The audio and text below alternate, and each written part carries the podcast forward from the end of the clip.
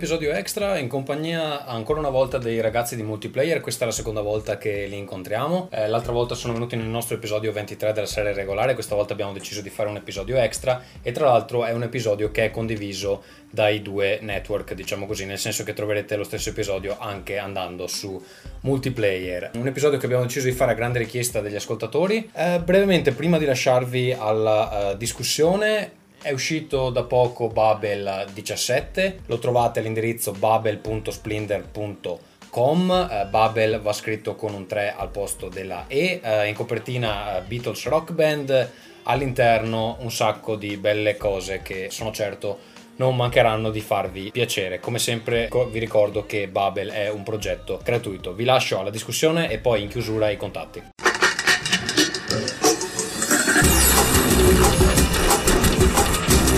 Rincast presenta Nerdcore. Amici di multiplayer e amici di Rincast, benvenuti all'episodio in comune che eh, abbiamo deciso di fare per i due podcast. Io sono Tommaso Gazzo di eh, Rincast, con me ci sono Pierpaolo Greco. Eccoci. Poi eh, Ferruccio Cinquemani. Salve. Antonio Giodice Antonio Iodice, ma è colpa di Pierpaolo che storpia il mio cognome tutte le sante volte. Ma infatti Quindi... non risponderò più con quel cognome d'ora in avanti. Va bene, allora eh, chiedo ovviamente perdono. E poi ultimo della lista, ma non in ordine di importanza, Vincenzo Aversa. Salve a tutti. E poi da decidere se non lo in ordine di importanza, tra sì, l'altro. Eh. Esatto, decideranno i nostri ascoltatori dove piazzarti nella gerarchia del, del podcast, caro Vito Iuvara. Il motivo di questa puntata, allora, rispetto alla puntata che Rincast ha fatto con multiplayer qualche mese fa. Eh, multiplayer, I ragazzi multiplayer sono venuti ospiti nella nostra trasmissione. Questa volta invece abbiamo deciso di fare un episodio in comune che pubblicheremo, eh, si spera, in contemporanea su tutti e due i formati in maniera insomma da raggiungere i eh, rispettivi ascoltatori. Abbiamo deciso di fare una cosa del genere perché, boh, grande richiesta del pubblico, direi, sia nostro sì, sì. che vostro e insomma ci è sembrata una, una, buona iniziativa, l'altra volta ha avuto un discreto successo e eh, quindi valeva la pena eh, riproporla. Io ehm, direi di partire con una domanda, diciamo, pensata per gli ascoltatori di Rincast, però rivolta ai ragazzi di multiplayer, e cioè eh, nel frattempo, rispetto all'episodio che abbiamo registrato insieme, era il numero 23 del, della nostra trasmissione, eh, molte cose sono cambiate sul sito di multiplayer, eh, soprattutto c'è una nuova veste grafica. E so che i vostri ascoltatori conoscono già la questione abbastanza bene, però i nostri magari non lo sanno e forse vale la pena illustrargliela. Magari non lo vogliono neanche sapere, però bisogna sempre Magari però visto fatto. che siamo qua facciamo un po' di spam. Cosa dite? Ma soprattutto okay. visto che lo facciamo noi il podcast, gli diciamo il cazzo che vogliamo. Eh, allora, cosa dire? Siamo passati quindi sette mesi praticamente. Che numero sei arrivato adesso al 30, al 31 al 30, con sì. Rincast? Eh, ma 30. ci sono stati anche gli episodi extra, quindi mi sa che è passato di più di 7. Comunque, eh, vabbè, comunque eravate alti così quando abbiamo fatto il Non solo, c'era tra l'altro anche un altro Antonio, perché a suo tempo c'era Antonio Fuscito che era il napoletano della redazione, stavolta invece abbiamo il fiorentino che quindi parla anche bene in modo preciso. Comunque, a parte queste cazzate, niente, sito, sì, abbiamo fatto questo restyling che ci portavamo appresso praticamente da 5 anni, 5-6 anni da sempre praticamente, è stato una, un parto ultra gemellare che non ce la facevamo più. Diciamo ci ha avuto i suoi pro e i suoi contro. Abbiamo cercato, noi abbiamo cercato di sviluppare il sito per andare incontro al fatto che era illeggibile, fondamentalmente perché il sito appunto era nato 6 anni fa, questa veste grafica, cioè quella precedente ovviamente, e in 6 anni era successo di tutto, eravamo passati mezzi a pagamento quando avevamo fatto il gold, poi avevamo innestato sopra gli articoli multipiattaforma, c'era un casino di roba nel mezzo e quindi ormai era diventato illeggibile perché in home page c'erano troppi contenuti. L'obiettivo era cercare di fare una cosa il più leggera possibile a livello di home page, cioè il più leggibile in un attimo e lasciare tutti i contenuti comunque continuare a pubblicarli, ma eh, insomma, per l'utente un po' più che aveva voglia di cercarli, meglio di navigare. il risultato ovviamente è stato buono a metà come al solito, nel senso che sicuramente è più pulita, più leggibile, però un sacco di persone naturalmente si sono lamentati perché il salto era, cioè, perde forse un po' di personalità, perché comunque così chiaro, tutto a fondo bianco, sembra un po' che galleggino le scritte e tutto quanto. Noi ci abbiamo provato anche a livello di articoli, abbiamo fatto articoli a tutta pagina in stile Wikipedia, Wikipedia, Wikipedia come volete dirlo. Uh, quindi insomma, diversi tentativi, lo streaming, uh, l'embed, ovunque. Scusa se ti interrompo, mi sembra che comunque ci siano dei miglioramenti che avvengono uh, di settimana in settimana, nel senso che per esempio all'inizio, durante il passaggio, c'erano dei problemi tecnici che adesso sono stati risolti, mi sembra, no? Sì, sì, sì, a parte le problematiche tecniche che ovviamente che esatto continuano un po' ogni tanto ad esserci, dovuti al fatto che cioè, il grosso che c'è stato con multiplayer nuovo è eh, l'enorme collegamento con i lettori, perché comunque abbiamo messo i commenti ovunque, questo ha portato ovviamente ad un aumento per i più tecnici di richieste sul server enorme, Mm. che praticamente ci nei, nei momenti di punta, praticamente dalle 14 fino alle 18 cadevano sempre giù i server, quindi dovevamo andare a spegnere i servizi a mano. Sì, sì, era un delirio, è stato per un bel periodo. Adesso ci siamo anche un aumento di spam di, di spam di Viagra incredibile. Sì, sì, proprio.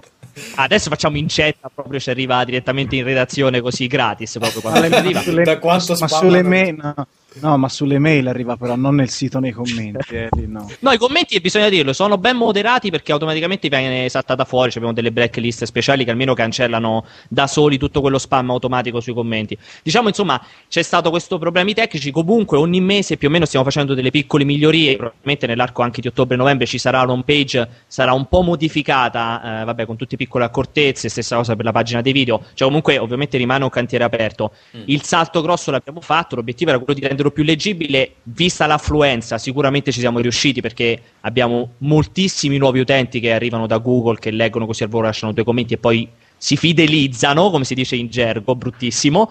E abbiamo un sacco di vecchi utenti che si sono avvelenati perché ovviamente un po' il sito gli è cambiato, diciamo, sotto, sotto gli occhi. Beh, chi è felice. inevi- inevitabile. Ascolta, Ant- Antonio, tu ti senti più vicino eh, emotivamente ai tuoi lettori? Dopo questo cambiamento, molto. Sì. Sì. Ma, ma proprio affettuosamente, no? Ma in realtà questa parte dei commenti, ora veramente non so quanto possiamo andare avanti a parlarne, però nel senso ha por- ci ha portato veramente molto vicino perché abbiamo poi tutta una struttura per cui possono diventare i nostri ammiratori, detti fan, ma non è tanto quello il significato, non ce ne frega nulla, ma il fatto è che vengono informati su ogni attività che facciamo, per cui ci mandano un sacco di... Cioè, tipo, tu mangi una cotoletta e gli appare l- l'update. Beh, su Facebook capita anche questo, perché poi ti aggiungono. Stasera, guarda, mi ha aggiunto un ragazzo su Facebook e fa: eh, Ciao Barone, perché quello in realtà è il mio nickname. Ciao Barone, eh, sono uno dei vostri ascoltatori del podcast. eh, grazie per avermi aggiunto. Ascolto più voi dei miei genitori. Ho capito, quindi i- inizi a E sta messo male, però. ecco, appunto, lo stavo dicendo io. Io gli ho detto: Guarda, finché ascolti gli altri tre, ancora, ancora. Secondo me devi perché telefonare. io non lo farei mai. Devi telefonargli e dirgli io sono tuo padre, così vediamo cosa. Un'altra questione che ehm, vorrei- volevo sottoporvi rispetto a un portale grosso come multiplayer, poi magari iniziamo a parlare un po' delle news della settimana, visto che quello è più congeniale al vostro formato. Una cosa, ehm, eh, forse sarebbe stato meglio se ci fosse stato Palmisano, che è le- le- il vostro esperto Nintendo, però posso fare eh, la domanda anche a voi, presumo che sappiate eh, rispondere. Sì, dobbiamo fare le sue feci. Sì, le sue- problemi. esatto. Mm, Mi domandavo un portale come multiplayer, come si eh, adegua a seguire un mercato dove, per esempio, il Wii vende a gente che legge le recensioni, se le legge sul metro. Oppure come vi ponete rispetto a questi eh, Morpg mm, da giocare gratuitamente che sono monopolizzati sostanzialmente da gente che non si considera nemmeno forse eh, videogiocatrice? Come, come rispondete a questo tipo di audience? Cercate di attirare anche loro oppure non, non vi interessa o ci state pensando? Velocissimamente io, poi sicuramente dirà anche del suo io, dicevo molto molto velocemente, l'obiettivo per questo tipo di utenza purtroppo è soltanto una che è Google, cioè l'obiettivo è stare il più in alto possibile su Google così quando queste persone che purtroppo non navigano internet per informarsi ma per sbaglio dall'ufficio o qualche altra occasione cercano Giulia Passione eh, maestra in gita scolastica che mi ricordo piace tanto a Vito nella No, strada. che tra l'altro avete messo adesso in prima pagina su multiplayer c'è Giulia Passione Avventure Misteri a scuola. È, nuovo questo, Vito, non ne avevamo parlato. Avete quando c'è Giulia, passione, avventura, eccetera, eccetera, mistero a scuola, l'obiettivo è quello che noi dovremmo essere il secondo o terzo risultato su Google, in modo che, come si dice, la gente clicca e cade nella trappola malefica di multiplayer.it. Scusa Pierpaolo, posso, posso darti un consiglio tecnico visto che, che mi occupo di ottimizzazione per i motori di ricerca? Provate a, eh, a puntare sulle parole chiave tipo quali sono i migliori giochi della Wii per un bambino o qualcosa del genere. Sì, proprio- questo- queste frasi, Infatti- frasi sono volutissime. Ma guarda, se puoi spuntare sopra a Google, ma puoi fare anche semplice, comincia a scrivere XXX, porno, porno videogiochi, questa. Fai una cosa, No, scrivi, comunque- porn- scrivi eh. pornazzo su Google e vedi che esce. Eh, comunque, a parte questo qua, dicevo, questo a grandi il linee mio cerchiamo sito di... colpire, di colpire insomma il pubblico in questo modo. Poi c'è invece una deriva un po' più eh, ragionata, possiamo dire, non che la, l'indicizzazione su Google lo sia poco, anzi, però un po' più ragionata, che appunto quello di dirà tanto anche Antonio adesso, è questa sezione casual su cui io e Antonio per primi ci stiamo sputando sangue ormai da un paio di mesi, che dovrebbe essere una sorta di sezione comunque sempre curata a livello editoriale, ma proprio per quell'utenza, quei lettori che non hanno voglia del voto, non gliene frega niente di stare a leggere troppe righe, vogliono sapere in, due, in un secondo quello che riguarda questi tipi il- di giochi per Il DSP. punto d'entrata per questi eh, lettori è Google, quindi... Google. Modo, fai le pubblicità su Grazia o non c'hai altro modo? Ecco, io vorrei suggerirvi invece, ricordo che una delle chiavi di ricerca che ho trovato, eh, non- io, Vito e Ferruccio scriviamo anche su una rivista gratuita che si chiama Babel, eh, una delle chiavi di ricerca era una cosa tipo bionda e mora che trombano, basta che gratis. quindi se mettete... Basta che grazie. eh. Sì, esatto, quindi No, non so se cosa aggiungere anche che- io ci crede poi in proposito. Dimmi, dimmi, scusami. No, no, volevo dire che poi con quella chiave di ricerca hanno trovato Bubble. Quindi ci deve essere Sì, qualcosa che non eh, va mi, nelle... mi domando, mi domando anche come ci sono arrivato. Va bene, allora direi che questo è abbastanza le domande riguardanti eh, multiplayer in senso più stretto. Eh, non so se dobbiamo fare delle presentazioni un po' più ampie, eh, molto brevemente. Per Io volevo fare una domanda a te, visto che lo sentono anche i nostri, se al volo, molto velocemente, spieghi anche dove nasce Ringcast, che sinceramente è un po' una- un pensiero che ci ho avuto anche io un sacco di volte, sempre ho de- mi è venuto in mente da dire chissà da dove, da dove nate, na- nate, da dove nate, da Ah, dove da nascete dove- come Da dove natiamo? Noi, noi natiamo. Dove eh, nate? Quando nata? nate? Allora, eh, molto brevemente perché è una storia abbastanza lunga. Um, alcuni anni fa, direi nel 2002, ho fondato insieme ad altre persone che alcune sono ancora in Babel, altre non lo sono Altri più. sono morti. Alcune hanno scoperto la figa e cose del genere, quindi eh, si sono auto, autoesiliate. esatto. L'hanno scoperta tardivamente. No, avevamo cosa. fondato questa rivista che si chiamava eh, Ring. Era una rivista che si occupava di game studies e all'epoca era una cosa che in Italia non, non faceva praticamente nessuno. C'era qualcosina forse su Super Console, ma eh, era il massimo che si poteva sperare di ottenere. E niente, Project Ring è durata, mi pare, 16-17 numeri, usciva in PDF, anche quella era gratuita. Dopodiché è morta perché insomma avevamo altre cose da fare, poi era, era un impegno abbastanza grosso. Solo che io non volevo lasciare la cosa ehm, eh, insomma morire in, in quel modo e quindi eh, cercando nuovi modi di proporre eh, i, i nostri argomenti mi è venuto in mente di provare a fare questa cosa del podcast, che era una cosa che eh, all'epoca non, eh, sostanzialmente no- non c'era. Purtroppo molti della vecchia guardia non, non hanno abbracciato la cosa, quindi ho continuato a portare avanti il progetto da solo per un bel po', poi si sono aggiunti Ferruccio e È un podcast che facevi da solo, deve essere interessante però. Mamma mia, cioè, per uccidersi Eh, quindi da solo. se, se- se non vi sentite- volere. Se vi sentite i primi, i primi episodi, a parte che duravano No, 15, vabbè, ma duravano, duravano eh, infatti, 15, specifiche duravano 15, tipo 15 15, minuti. 20 minuti, duravano Ah, molto poco. Ok. Cioè, il, mono- il monologo di Gatsu praticamente. no, No, poi, Era- poi c'erano anche No, le e rubriche- faceva le interviste e imitava due voci diverse. Cioè, No, sai cos'era? Era, Cioè, tipo, era tipo i programmi di Ghezzi su Rai 3 eh, che, che fanno. Quindi vi, vi invito a sentire le prime puntate. Poi c'erano le Quindi- pare- parentesi- Senta Gatsu, secondo lei? Ma secondo me... Senti, quindi Vito, Vito e Ferruccio entrano dopo, quindi Sì, loro sono praticamente. entrati con le 3 del 2007, mi pare. E 3 del Dal perché 2007. si riconosciuti dal vivo? No, no, no, no, abbiamo fatto un commento sostanzialmente, un commento alle 3 dopo che eh, proprio quei giorni in cui stava succedendo e ha avuto un successo strepitoso, proprio ha avuto tipo il quadruplo di download e quindi abbiamo deciso di continuare in quel modo. È un po' tipo Sì. Jalapas Band del... del... Capito, capito. Va bene. Mi piaceva sapere come vi eravate conosciuti, sai, Ah, no, quanti beh, anni avete, eh, era bionda No, ma la nostra storia va indietro nel tempo. Sì, direi Ah, che ok. ma sì, sì, sono tutte conoscenze che sono avvenute su internet, poi eh, ovviamente ci siamo visti in persona, eh, almeno io e Ferruccio ci siamo visti in, in svariati continenti, invece con Vito Iovara ci siamo sempre sentiti solo, solo via internet, quindi tendenzialmente non so nemmeno se, se Vito Iovara è un bot, è un bot, è un bot, Sì. esatto, sì, probabilmente non esiste. Vito ci sei? essere la famosa bionda ricercata col motore di ricerca Google eh, che è finito da voi, la bionda della Mora. Sì, Vito tu hai qualcosa da dire?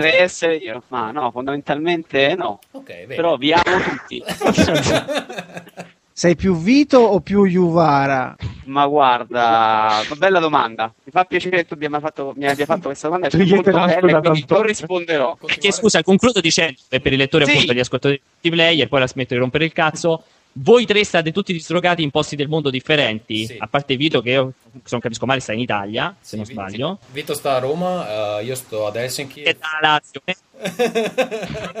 Io Ah, sto- Lazio. Io vivo ad Helsinki e Ferruccio sta eh, a Stoccolma. Bella sì. Bella, oddio, guarda, bella dipende in che mm, stagione vieni. Io Se, vieni a luglio è molto bella, in effetti vai in giro Si e dice che sia piena, eh, sì, se non ricordo male. un torcicollo che lascia stare. Niente, Vai, cosa- vai, basta. conti- continuiamo. Sì, allora io- c'era qualcosa di interessante che volevo fare, e cioè commentare alcune cose ehm, di cui avevate parlato nel, nel vostro scorso episodio, che se non sbaglio è il numero 60. Correggetemi se. se- Esatto. allora, niente, ci- è mm, stato interessante non- nonostante foste solo eh, in tre. Ci sono stati un paio di punti che valeva la pena. mm, Volevo aggiungere qualcosa, magari me- mentre lo sentivo pensavo, pensavo di eh, poter aggiungere qualcosa. Allora, eh, direi il primo, forse il rifiuto delle catene di elettronica a vendere. Eh, PSP Go eh, e il paragone ehm, musicale che è stato fatto da Procter, se non sbaglio, questo analista che insomma diceva che eh, sarebbe un po' come vendere lettori MP3. Ti, ti ricordi Antonio cosa, Ancora, cosa ancora più pesante. Cioè, diceva lui, le proteste dei negozianti lui non le capiva perché sarebbe come se i venditori di elettrodomestici si lamentassero perché non possono vendere il cibo da metterci dentro, come se chi vende lettori MP3 appunto non potesse vendere, si lamentasse perché in realtà non vende gli MP3 che ci ascolti. dentro. Ecco, io appunto su, su questa cosa degli MP3, in realtà ehm, se, se tu fai il paragone con gli MP3, credo che eh, sia abbastanza corretto, nel senso che se uno vuole un iPod, eh, va in un negozio di elettronica, se lo compra e il negoziante tendenzialmente potrebbe, eh, metti vai in un Media World, potrebbe ehm, infastidirsi perché tu ti compri il lettore MP3, vai a casa, lo riempi di musica pirata e non gli compri CD che lui ha là in esposizione. Quindi in realtà è il paragone con i frigoriferi che è un po' eh, campato in aria, però quello con i Mm. lettori MP3 eh, lo trovavo abbastanza... eh, No, secondo me ci sono due, due- due cose che non consideri. La prima è che eh, il mercato, se oggi probabilmente uscissero i lettori MP3 come nuova innovazione tecnologica, probabilmente le vedresti davvero quelle cose là. Eh, il punto è che il passaggio sul digitale nella, nella musica è stato un po' più ehm, sfumato. un po' più sfumato. Perché sì, perché non c'è sostanzialmente non c'è un solo attrezzo che, che ti permette di ascoltare gli MP3, quindi la, la cosa è stata un po' più ambigua. E poi, eh, e qua chiedo aiuto, non, non so se qualcuno di voi ha questa informazione, però che voi sappiate eh, il margine che un rivenditore ha, ad esempio su un iPod, è, eh, io suppongo che sia molto più di quello che ha su una PSP, no? Allora, questo lo suppongo anch'io, ma la certezza non ce l'ho. Il discorso è che comunque è anche un problema di regole del gioco. Nel senso, eh, il negozio di elettrodomestici adesso vende anche, prendiamo sempre il MediaWorld, ti vende il frigorifero, ti vende il, il condizionatore, ti vende l'iPod, ti vende la macchina fotografica.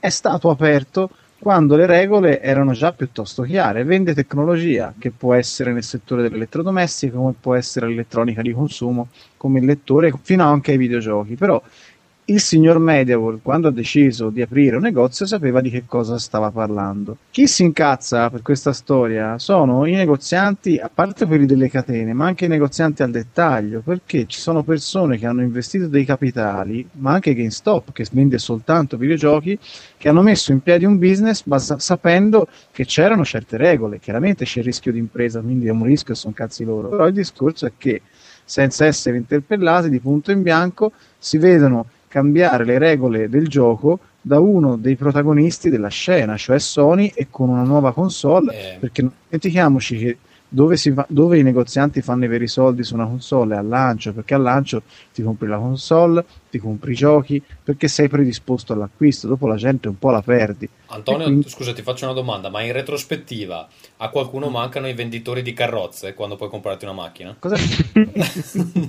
e il venditore di carrozze mica ti vendeva i cavalli, e chi ti vende la macchina mica ti vende la benzina. No, No, ma poi Oppure mica ti vende la gente da metterci dentro. ulteriormente ancora più sottile, è come se MediaWorld, cioè il paragone lo potresti fare, come se MediaWorld vendesse esclusivamente eh, CD musicali e a quel punto gli mettono fuori l'iPod e basta che ti incula tutti i CD musicali. MediaWorld fa dell'iPod è un appendice rispetto a tutto il valore, invece il GameStop piuttosto che il negozio al dettaglio che vende solo videogiochi, ti immagini se fra un anno Sì, sì, il no. 720 eh, tutta questa Capisco rampa, che il problema è capito. dei venditori al dettaglio. Il problema è che i venditori al dettaglio Scusate. stanno scomparendo in ogni caso. Ma non Eh, ma non è il- mai detto. Il, sì, il problema quello che secondo me è che eh, in realtà il lettore MP3 e CD non sono esattamente due settori in concorrenza, come lo possono essere concorrenza o collegati, perché chi compra un lettore MP3 raramente compra anche CD, mentre chi compra una PSP deve comprare i giochi del PSP fino a doveva comprarli.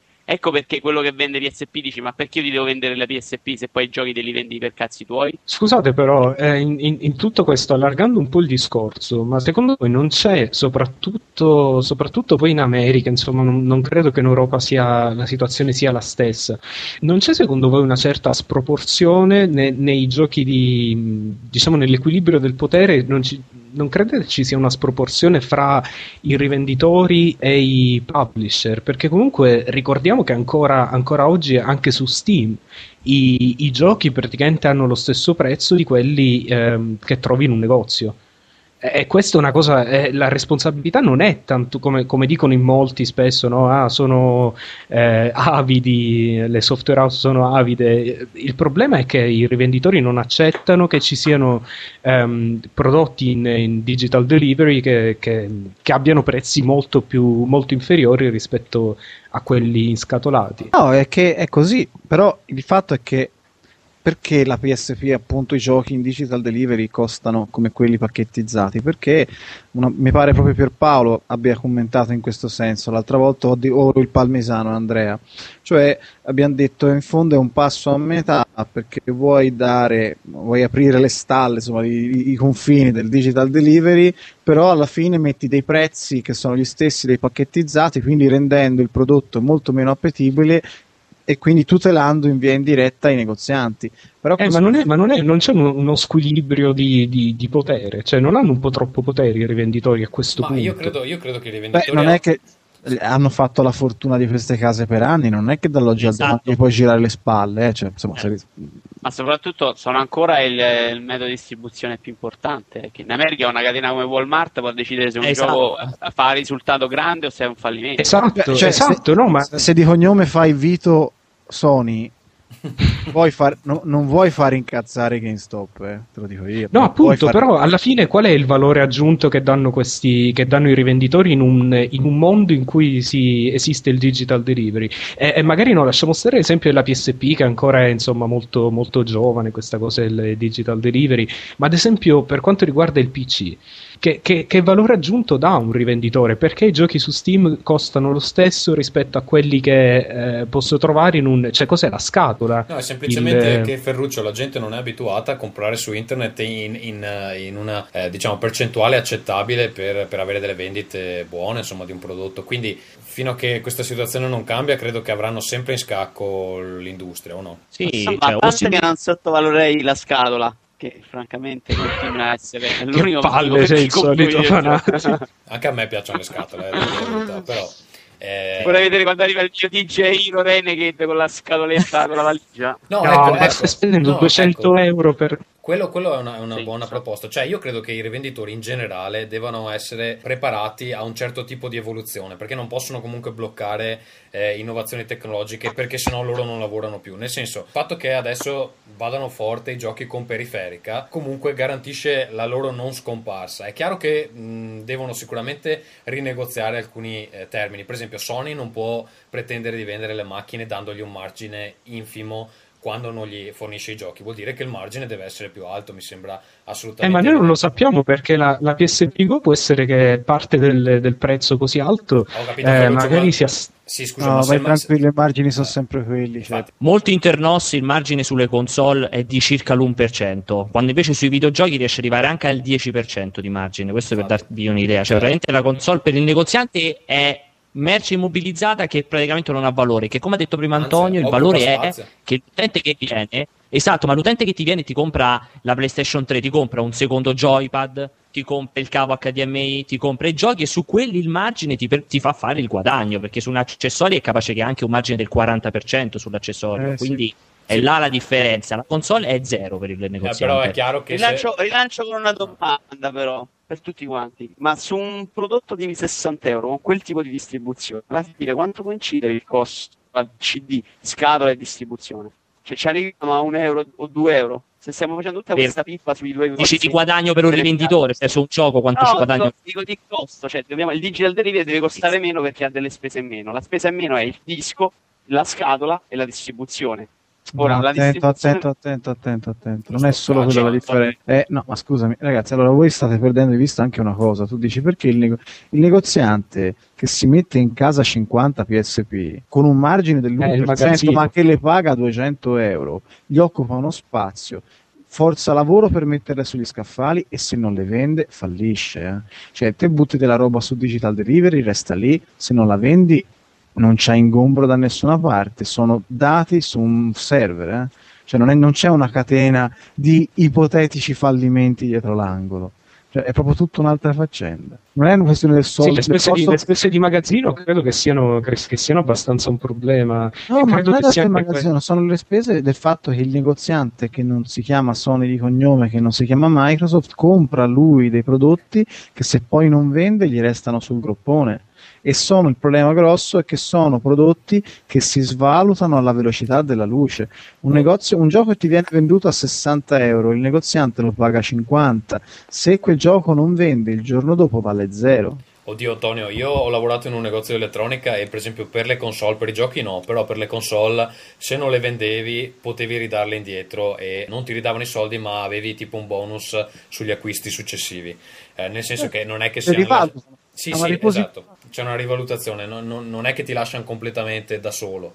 Però mi sembra chiaro che i termini vadano rinegoziati. Scusami, vai. Scu- no, no, non scusami, ti dico ho i interrotto come un negozianti, idiota. però vai. devono rassegnarsi che prima o dopo sto digital delivery arriva, quindi cioè, non possono continuare per vent'anni adesso a, a fare sta storia che se- fare ostruzionismo, perché comunque arriverà, e quindi devono inventarsi qualcosa, è chiaro. Mm, Probabilmente Sony È che, deve, deve dico, concedere di è che quando tu per un negoziante al dettaglio, metti un paio di media, ma un negoziante al dettaglio che si vuole mettere in casa 20 PlayStation 3, ipotizziamo a quattro- quando costavano 499 euro, quello aveva tirato fuori 10.000 euro così sull'unghia a Sony. Poi sì, ok, riposizionamento tutto quanto, ma finché non li ha venduti, lui quei 10.000 euro intanto l'ha dati a Sony. Quindi insomma, cioè, non sono bruscolini per una persona che magari apre un negozio, capite? Quello è il problema, perché anche se è la scontistica da Sony, comunque quei 10.000 euro a te ti sono usciti. È cominciata, prende il via la gara, battuta affidata alla Fiorentina in completo viola, divisa bianca per il Liverpool. È finito. Avremo, avremo no, il commento Fiorentina-Liverpool diretta, poi voi ve lo sentirete in differita questa sera. La seconda precisazione che volevo fare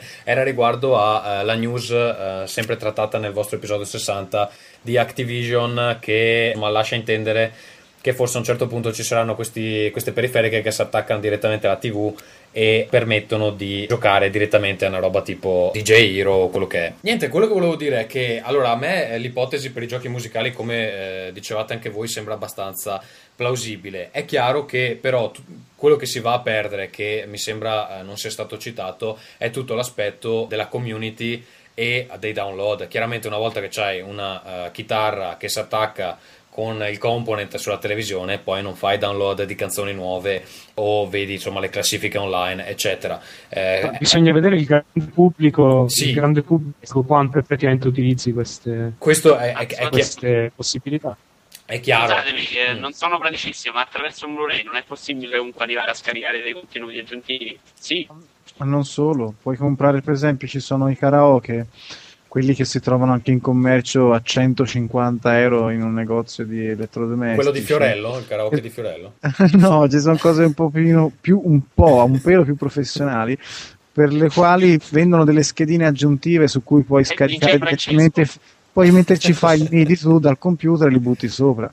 Per cui, per esempio, potresti comprarti un apparecchio del genere con dentro 100 canzoni, quando poi ce ne vuoi mettere altre, magari vai sul sito dell'Activision e le compri. Quindi tu eh, credi che anche ehm, periferiche standalone saranno upgradabili, insomma, diciamo così. Sì, sì, con, con le- con delle SD piuttosto che altre forme Ok, di memoria. Potrebbe essere, in effetti, non ci avevo pensato. Ecco, una cosa che diceva, mi, mi sembra, eh, Pierpaolo, è, eh, chiedeva se vi immaginate un Call of Duty giocabile in quella maniera. In quel caso direi proprio di no, perché penso che, insomma, avere un servizio online soggiacente a Call of Duty sia grossa parte dell'esperienza perché insomma la campagna di, tipo del, del, Modern Warfare il primo eh, durava 6 ore 7 ore. Quando è finito quella o ci giochi online oppure non ci giochi più insomma. Scusate però, però voglio, voglio, lanciare una provocazione. Facciamo come nei programmi di politica. Lancio una provocazione.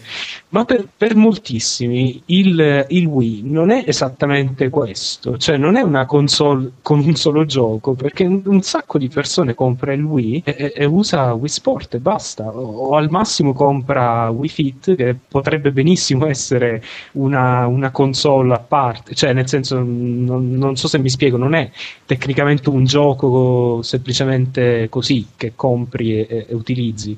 Ha una periferica anche abbastanza costosa. Quindi per molti non è già effettivamente così. Sì è la console del baffo. Esatto. ah, a proposito della console del, del esatto. baffo Volevo dire una cosa, sono andato ieri in negozio, devo comprarmi un mouse nuovo e ho visto che c'è nuovo, la nuova frontiera della console del baffo eh, è praticamente il Mega Drive con 16 giochi dentro, però è proprio il Mega Drive, quindi deve essere una riedizione di Siga con 16 giochi preinstallati eh, e funziona, funziona, solo con quelli. Quindi esiste il, il, il baffo Siga, eh, se ti interessa. Sei sicuro che non fosse qualche. No, guarda, Sei sicuro che non fosse qualcosa di losco importata dalla Russia, visto che sta in Finlandia? No, no, no, no, no, non credo. Non ho, non ho, controllato bene, però sembrava, sembrava una roba ufficiale. Adesso non, non sono sicurissimo che lo pubblichi Siga, però mi sembra mi sembra abbastanza ovvio. Comunque c'era, se vi interessa recuperare un Mega Drive, c'era, boh, ho visto in copertina c'era Sonic, eh, Knuckles e, e, qualcun altro. Va bene, niente. Solo per rispondere al bellissimo a Ferruccio, gli analisti hanno, si sono non lamentati, però hanno fatto presente a Nintendo che il più grosso sbaglio che ha fatto è stato fare Wii Fit come gioco per il Wii, mentre avrebbe potuto vendere la balance board col gioco già dentro, avrebbe venduto 20 milioni di balance board con Wii Fit, cioè come se la balance board fosse stata già la console. Autonoma Ehi. sostanzialmente. Credo che, eh, credo che lui. questo sia il pensiero di uh, Kotick, di Activision, che effettivamente annusa, annusa a fare in, in, una proposta del genere. invece, invece di vendere solo la bilancia, riuscire a vendere anche a quella gente una console, gli analisti la stanno criticando. Sì, perché, perché, per gli analisti la console tanto era già venduta col suo gioco Wii Sports e un sacco di gente se la comprava solamente per Wii Sports, mentre tantissime persone sono andate a comprarsi il Wii Fit convinti che fosse soltanto, cioè che il gioco fosse proprio il Wii Fit e con la balance board. E nel momento dell'acquisto quando scoprivano che dovevano comprarsi anche il Wii rifiutavano l'acquisto. Ah, no non ci credo. no beh può essere se, facevi, se facevi Wii Fit senza console avevi fatto veramente eh, con Naomi Campbell ti insegna la ginnastica. Magari. Mi piace perché sembra Vito piano piano sta regredendo fra un po' diventa 11 kHz fra un po' lo sentiamo. Vito Transformers. Ho finito di mangiare galatine perché mi sentite male adesso no, adesso, adesso, adesso mi sento bene non so che ah, cazzo stai facendo. erano le galatine. No è che sei troppo distante dal microfono va bene. l'ho avvicinato. Pronto pronto? Eccoti allora, volante 1 a volante 2, volante 1 a volante 2. Intanto no, segnalo una cosa importante invece. Al quinto minuto ha segnato il Lione a Debrecen, che è una città che credo abbiano eh, fondato al secondo minuto del primo tempo. Debrecen, dove cazzo è? Vabbè, anche sti cazzi, eh, andiamo avanti. È importante secondo andiamo me. Andiamo avanti. Comunque, allora, eh, ultima cosa che eh, sul vostro episodio 60 poi direi di passare a, a qualche news. Wada, la parte di Wada mi ha divertito molto perché sembra un uomo eh, abbastanza confuso dalla vita. È il presidente di eh, Square Enix che diceva che secondo lui il motivo per cui eh, Natal e il controller Wand di uh, PS3 non avranno successo è perché quelle console fanno già abbastanza cose. Che mi sembra una motivazione che logicamente non ha nessun, nessun senso. È geniale. C'è no. qualcosa, secondo me, sai cos'è? È qualcosa che ha a che fare col suo essere giapponese. Cioè, ci deve essere una qualche distorsione della logica. Non so se è nel, in lui o nel, nel, nella traduzione, non lo so, però è proprio una di quelle cose che tipo, la senti. Sole, siccome il sole è giallo, io ho fame. Esatto, cioè no, perché sul, no, sul, momento sembra avere una logica, poi ci pensi esatto. un secondo in più e dici: Ma che cazzo vuol dire? Cioè, tu, Vito, non lo so, perlomeno per quanto riguarda ha senso. Cioè, sì. a me le console quelle eh. che fanno adesso sono già abbastanza. Metterci altra roba vicina è solo una rottura di palle, secondo me. Non so quanti poi a, a pensarla come me, insomma, ma a me più mm. cose mi metti, più mi infastidisci. Io impazzisco ad ogni aggiornamento della dashboard perché mi cambi le voci sui menu. Ok, quindi tu pensi, sì. Vito, che eh, Natal venderà, anzi no, diciamo PS3 One venderà come il Light Toy, cioè poco? Ma eh, lo sa Dio questo in questo momento, francamente. Lo vedremo poi che cosa saranno in grado di fare. Però sì, idealmente alla base non mi sembrano che abbiano grosse prospettive. eh.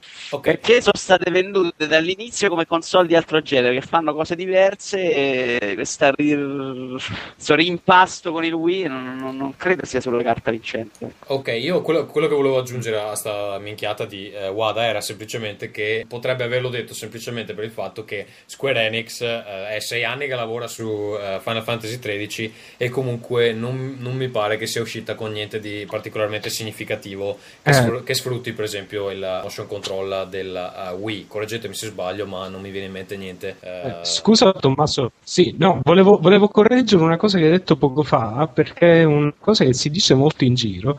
Ehm, Toei in realtà ha venduto 10 milioni e mezzo di unità. Cosa, scusa? L'Itoy? Nel corso Ha, ha venduto 10 milioni e mezzo. Sì, vabbè, ma- fino- Quante PlayStation 2 hanno venduto? Eh, infatti, Ferruccio, su che base installata? 100 milioni di PlayStation 2? 130. Penso comunque Eh, pezzi detto 10 niente. milioni. no? Poi eh, meno magari... del 10%. Eh, non è male comunque. eh, Meno del che sia 10%. No, però male. eh, Vito non è male, ma Eh, per un accessorio, per un accessorio esatto. senza killer application mi sembra che sia. Ma, ma non era poi un accessorio indispensabile alla console, non è che Esatto. il pad dice venduto poco, era un accessorio per alcuni tipi di giochi, 10 milioni sembra comunque una cifra allucinante. Infatti se la sarà inventata Ferruccio, eh, non, non, non No, no, no, no, sto controllando. Sono Qui i dati sono fino al 2008. Beh, so se pensi, quanto ha venduto la Balance Board? 20 milioni. Eh, eh, no, vabbè, non sto facendo un paragone del genere, assolutamente. No, ma nel No, no, senso si il parla- discorso è questo, cioè il fatto è che la Balance Board ha venduto tipo più, il doppio su una base installata di un terzo. Cioè, ok, il quello- Balance Board è quelli- un successo della Madonna. Il Idoi è una cosa, non è un insuccesso, però. Non è No, successo. assolutamente, non è questo il discorso, però è una questione che ci sono altri margini, cioè No, ma mi No, sembra secondo più voi assurdo- Natal, scusate, secondo voi Natal può sperare di, di vendere quant- i- con la stessa proporzione eh, del, del Wii Fit, della balance board? Secondo me no. Ma Cioè, secondo me non... dipende quanti soldi ci investono, ragazzi. Eh. No, ma secondo me no- non puoi fare il paragone con Wii Fit. Sono... Cioè, te- se si devono tenere solamente più bassi come, come sogni e desideri, però. No, ma nel senso, quello, quello che volevo dire io è questo, è che fino alla scorsa generazione di hardware c'era la famosa legge delle periferiche, per cui qualsiasi periferica venduta dopo l'uscita di una console comunque non vendeva, perché e già comunque in parte l'Itoy è stata una, un'inversione di rotta. Nintendo con il Wii ha scardinato completamente questa equazione perché si è inventato un mercato che prima non esisteva. Beh, io direi dici- che il primo, i primi a farlo, il primo a farlo è stato Guitar Hero, probabilmente. Probabilmente è stato Guitar Hero, sicuramente, ma lì era, stretta- era l'unico modo per poter giocare a quel gioco, tra l'altro, come tu mi dirai la stessa la balance board.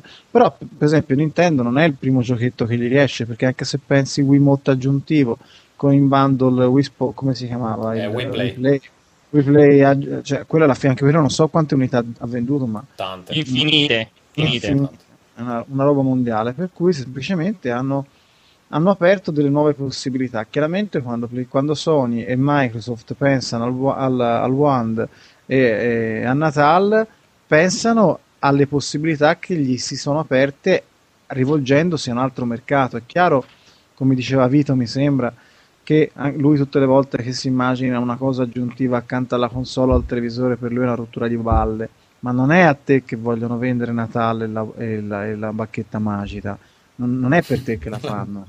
Neanche No, per ma me. resta, resta- resta da capire che quel mercato, se quel mercato che loro vanno cercando sia eh, trovabile tra gli acquirenti di PS3 e PS4. Ma infatti, Tra gli attuali voi acquirenti, no, loro sperano di arrivare ad altri acquirenti. Se no, Eh, ragazzi, bisogna vedere se ci arrivano perché sono gli acquirenti che stanno da Nintendo in questo momento. Quelli che hanno scelto PlayStation Mm. 3 360 è gente No. che per il momento vuole altre Beh, però cose. Vito dipende anche molto dal software. eh. Se iniziano a fare software con le palle che però usa il Wand, Eh, a me esatto. potrebbe È interessare. la, è la prima cosa che ho detto, ovviamente. Eh, Non- ovviamente non lo sappiamo credo, perché- credo che, comple- che Sony abbia anche il problema che l- il funzionamento del Wand dipende da due periferiche, anzi tre se vogliamo, l'Itoy e due, eh, due bacchette eh, magiche. Quindi cioè, è parecchio... Sì, vabbè, verranno venduti in bundle, questo non credo Sì, che sia... Cioè, come dire che la sensor bar del, del Wii è un problema. sto richiamando dentro Pierpaolo che è caduto. eh. Si è fatto, si è fatto Ma il male. Wand funziona con i, il Wand funziona con i neri? Sia- funziona? Con i neri? Con i neri. No, no, perché non la sai questa cosa di Na- Natal che, che, non, che non riusciva a Natal non riesce a identificare le persone con la pelle nera per un problema di riflessione della, della luce. Non la sapevo Non la davvero. guarda. no, ah, no, c'è- Perché una delle, due, una delle due telecamere è a infrarossi, quindi siccome la, la- la, mh, la luce viene riflessa in maniera diversa da quando c'è molta melatonina, e allora praticamente quelli neri non riuscivano a giocare. Sì, eh, c'è, con- stato, c'è- c'è stato un articolo, mi pare, di eh, eh, Nguy Croal che scrive co- su Edge e su altre, su altre cose, dove diceva che era andato a provare Burnout e la macchina gli andava da tutte, cioè gli andava dalle parti sbagliate perché Natal non lo riconosceva. Quello potrebbe essere un problema abbastanza serio a livello di immagine. Va bene. Comunque, comunque, È tornato su- Pierpaolo? Sì, sì, eccomi, ci sono, mi sentite? Eccoti. Sì, sì, sì. Per ritornare solamente in conclusione del discorso di Wada, lui è comunque schizofrenico di suo, perché io non so se avete visto oggi, stamattina si è svegliato, anzi prima di andare a dormire, ha detto tutto felice e contento, 6 milioni di, di- di Final Fantasy all'uscita venderanno sicuramente, poi dopo un paio d'ore ha detto però intanto licenziano 300 persone. Sì, ma aspetta, ha detto, ha detto anche che fra 5 anni Square Enix raddoppierà eh, gli introiti. ha detto anche quello oggi, eh. L'ho letto, lo- adesso Sì, sì, non mi ricordo dove l'ho visto, però Ah, comunque ah. ha detto anche quello. Quindi sì, effettivamente deve essere sotto. No, possiamo che dire, quest'uomo vive nel suo universo parallelo, insomma, No, mi al di piacerebbe, fuori della mi piacerebbe anche sapere, per esempio, questa cosa di Square Enix che raddoppierà gli utili in 5 anni, come intendono farlo, perché a fare JRPG secondo me non li raddoppierà. eh, vendendo droga. Eh, può- Vendendo crack, esattamente, sì, era quello. ai, ai bambini. Va bene, direi di passare ad alcune news. Eh, Vito, volevi, tu hai aggiunto qui versioni diverse dello stesso gioco. Vuoi commentare questa cosa? Sì, la spieghiamo. Ehm, mi chiedevo se eh, sia poi così normale, regolare, che giochi eh, per versioni diverse vengono venduti nello stesso identico modo. Esempio, FIFA 10 è un gioco profondamente diverso ve- nella versione 360, PlayStation 3, eh, addirittura PC, che è un gioco completamente diverso nelle varie versioni di portatili. Ora, è onesto vendere FIFA 10 come un, un unico prodotto? In fondo stiamo, stanno vendendo giochi che sono decisamente diversi. Scusa, Eh. ma non è, non è invece proprio un punto, un punto di forza che finalmente stanno cominciando a considerare le peculiarità delle piattaforme? Io sto ad esempio che Madden eh, su Wii è molto molto molto diverso da eh, quello che è uscito per, per le console più. Ti chiedevo più che 360. quello, in realtà, in realtà quello del Wii è il problema minore perché esce con un sottotitolo, eh, forse quest'anno no, l'hanno tolto che è andato malissimo l'anno scorso. Dicevo però, se tu vendi FIFA 10 e fai una pubblicità in televisione con FIFA 10 versione 360, ci siamo? Che è un gioco, ok? Dopodiché metti una scatola nel negozio, nel centro commerciale, Eh. metti i coglioniti che devono comprarsi Wii, con scritto FIFA 10 li stai inculando. Cioè, è roba Ciccio, quando, io, no? quando io ero ragazzino, quando io ero ragazzino e compravo i giochi ehm, tipo quei due che ho comprato in negozio per il Commodore 64, Strip poker. c'erano le immagini della versione, della versione Amiga. Ah, che bastardi, eh. Eh, eh, questa era la normalità ai tempi, quindi Questa è, nulla sono passati da quanto tu eri bambino 122 anni. Ma allora io dico, Però- l'ign- l'ignoranza non è una scusa, Vito. se lo meritano. Questa è roba da antitrust. Io è roba da antitrust. Vabbè, detto questo, eh, invece parliamo delle versioni di merda che vengono fatte anche per il PC. Che invece Eh, ma cioè, secondo me si dovrebbero, cioè, dovrebbero cambiare titolo, non riesco a capire la cosa, dovrebbero tipo chiamarsi invece che FIFA 10 si dovrebbe chiamare FIFA, FIFA Eh, 10 merda a edition. nome del- a nome del computer 10 si dovrebbe chiamare, cioè, Ah, già FIFA 10 PSP eh, differenzierebbe le cose, secondo me. La versione per PC. FIFA 10 No. No, quello della versione PCP è proprio un'inculata perché tu ti presenti la stessa copertina, stesso gioco e poi all'interno c'è un gioco che è bello e dall'altra parte un gioco che invece è brutto e che è di dieci anni fa. Quindi siamo ai limiti, secondo me, de- de- dell'antitrust o delle Eh, leggi. Il fatto è che hai preso, secondo me, un po' sbagliato il punto di partenza perché hai preso come perché sei a esempio... morte con. Esatto, no, ce l'hai a mor- nel senso hai preso come riferimento un caso limite perché è solo Electronic Arts che ha deciso, e tra l'altro Electronic Arts Sport, che ha deciso che evidentemente non ci sono là fuori abbastanza PC in grado di far girare in modo ottimale il loro motore next gen e quindi di fatto non è uscita nessuna versione next gen di giochi di Electronic Arts. Mi pare, eh, Fight Night è uscito per esempio per PC, non mi No. pare. Cioè, Ah. nessuno dei giochi nuovi della linea sportiva adotta il nuovo motore grafico di Electronic Arts. E Non è che non l'adotta perché non ce la fanno tecnicamente, perché poi è uscito No. Need for Shift No, non ce la fa fa- 60 contro i 30. Io la penso- loro idea è di Ma non è che non la c'è- in questo modo, che è diverso. Cioè? L'idea delle Ti dai, ti dai una versione più brutta che così anche se la scarichi non quelli se la- esatto, si devono andare a comprare quella console. Ah, può, può anche darsi in Ah, effetti. no, ma è quella la versione fatti. Scusa, E Antonio. perché se- per Need for Speed non l'hanno fatto? Eh, non lo so. Ah, qua perché- sento una polemica qua, eh. Qua sento Eh, una polemica eh, che qua-. No, non lo stanno facendo tutto, ma l'idea di fondo è quella, anzi Need for Speed Shift è uscita addirittura migliore su PC, ma in linea di massima l'idea di base sui prodotti che vendono tanto è eh, dimenticarsi del mercato PC. Sì, però il discorso è che stai parlando di Electronic Arts, non è una tendenza del mercato. eh. Raga, avete rotto il cazzo. Vito, questa Vito, volete dillo- continuare in privato. Dillo che è perché No, lui scusa, vota ma- a Fiorentina, sì o no? Tiene. Ma in generale, per esempio, Assassin's Creed 2 viene spostato, viene ritardato da- nel mercato PC. Ormai tutti i giochi non escono in contemporanea, o la maggior parte non esce in contemporanea. Allora, aspetta, il punto del podcast. Allora, il punto del- se io leggo con attenzione, il punto del podcast dice: Non è criminale che vendano due giochi lo stesso numero. era una voce che avete che non va, va- va dato importanza. Ero passato alla seconda. Che Ah, Abstrattamente del- usati PC, quello sì, assolutamente. Guarda Alan Wake, è buono, un gioco della Remedy che non esce su PC per il momento. No, ma fare un gioco per, eh, per PC, un gioco che già è uscito su console, vuol dire anche giustificare l'investimento, perché sì, la conversione magari non costerà tantissimo, però vuol dire comunque dover dare, cioè garantire il supporto di diverse schede grafiche, ehm, comunque mettere mano al codice e così via, e queste cose costano. Stiamo costano dicendo l'opposto, noi in realtà stiamo dicendo che lo spostano eh, di proposito. Cioè Assassin's Creed 2 e Dirt 2. Probabilmente, eh, adesso non possiamo avere la certezza, ma non vengono lasciati in contemporanea perché eh, il mercato PC comunque ti limita un po' di vendite. Ma credo Ma che secondo no, me secondo sono me un po' tutte e due le cose. Infatti, Eh, esatto, secondo me genera- stai un po' generalizzando, io ti amo anche alla follia, tra l'altro, però secondo me dovresti dividere le due cose, nel senso Assassin's Creed e un Dirt 2 sono rinviati perché non ce la fanno tecnicamente e quello è un dato di fatto, perché altrimenti non rinvii per paura di, di pirateria un gioco di sei mesi.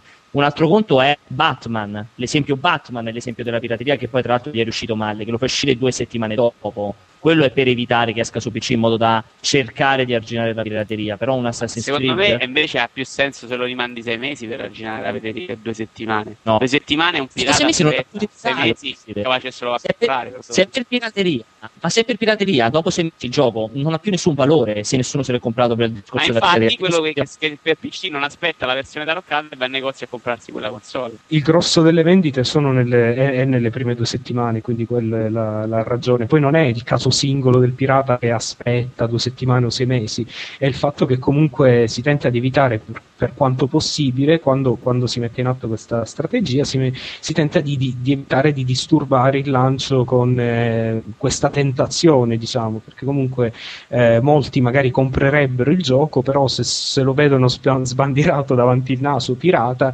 eh, neanche escono per andare al negozio. Questo credo che sia la logica. Pierpaolo, tu da utente PC eh, come ti senti? Eh, l'ho detto, io secondo me eh, parzialmente do ragione a Vito, nel senso che comunque sì c'è uno spostamento in antipirateria, però è una cosa molto caso per caso, nel Mm. senso che io Assassin's Creed 2 non me lo sentirei mai di dire è stato inipiato per paura della pirateria, perché se è per paura della pirateria dopo sei mesi Assassin's Creed 2 non ha più valore, che cacchio lo sviluppa a fa sto punto Ubisoft, cioè lo- sarei d'accordo con Vito se poi da febbraio scopriamo che Ubisoft cancella c'è l'Assassin's Creed 2 per PC, allora potrei essere d'accordo. Vu- Vuoi aggiungere qualcosa, Vito? No, no, non ho ben capito il ragionamento, ecco, mi sfugge un attimino. Perché sei stupido, penso che... Vabbè, sia basta, basta, andiamo Cioè, secondo me uno che aspetta Assassin's Creed 2 tanto, cioè che sta in hype profondo per Assassin's Creed 2. Se gli dici su PC esce fra, tre, fra sei mesi è capace che se lo compra se ha anche un 360 dentro casa ed è una possibilità tutt'altro che remota per un utente PC. Se gli dici esce fra due settimane su PC aspetta. Eh, ma a questo punto, Vito, Ubisoft direbbe non esiste la versione PC. Che cazzo la sviluppa a fare per farlo uscire sei mesi dopo se tanto tutti quelli che sono interessati se lo sono già comprati su Perché 360? fra sei mesi ti butti sui scaffali e ti porti via quella zozzeria che compra i giochi semplicemente andando a Natale eh, sugli scaffali. Inizio, se esce a marzo, però a Natale non lo Infatti sono so altri nove mesi. Vabbè, Sì, Ho sbagliato il calendario. Basta con questo argomento odioso. Direi di passare invece al prossimo. PS3 Slim venduto in perdita. Credibile considerando che finalmente avevano detto di eh, essere andati in attivo? Ma secondo me sì. Vito, anche qui vuoi fare polemica? Poverino. No, perché credo che l'abbia, l'abbia aggiunta lui questa news. Ci sei, Vito? Oppure se n'è andato per protesta? Oh! Sky. Sciopero del silenzio. Ha schiacciato il bottone. Ancora sto, sto- sto bottone. Eh, sì, la questione era PS3 eh, vendeva in attivo finalmente. Qual è la mossa commerciale di venderla in passivo adesso? È che vendono più giochi e fanno più soldi. No, credo che la mossa commerciale sia di avere più piattaforme installate e invogliare di più Eh, sviluppatori vendere più e, giochi. e utenti e accessori e roba Quel- del genere, no? Ma perché se dicevi che la PlayStation 3 vecchia, senza rifare il modello Slim, lo abbassavi a quel prezzo, non avresti venduto allo stesso modo? Ma perché No, probabilmente, perché gli costava, eh, gli costava di più. probabilmente costa meno eh, svilupp- Eh, Secondo me costa meno produrla la PS3 Slim. sì. Ma anche, anche pensa solo alle spese di stoccaggio, E è più piccola. comunque, Ah, non lo e so, poi comunque 400 considerate euro. che, il, ehm, che i guadagni, almeno il modello di business che hanno Sony e Microsoft di solito è più, insomma, mette in conto il fatto di perdere, di, di vendere a volte per certi periodi le console in perdita. sta bene, ma Sopra- infatti la PlayStation 3 era stata in perdita. Era arrivata a 400 euro in perdita e avevano detto adesso ci guadagniamo con il singolo PlayStation 3. Poi passi a 300 euro con la PS3 Slim e vai in perdita di nuovo.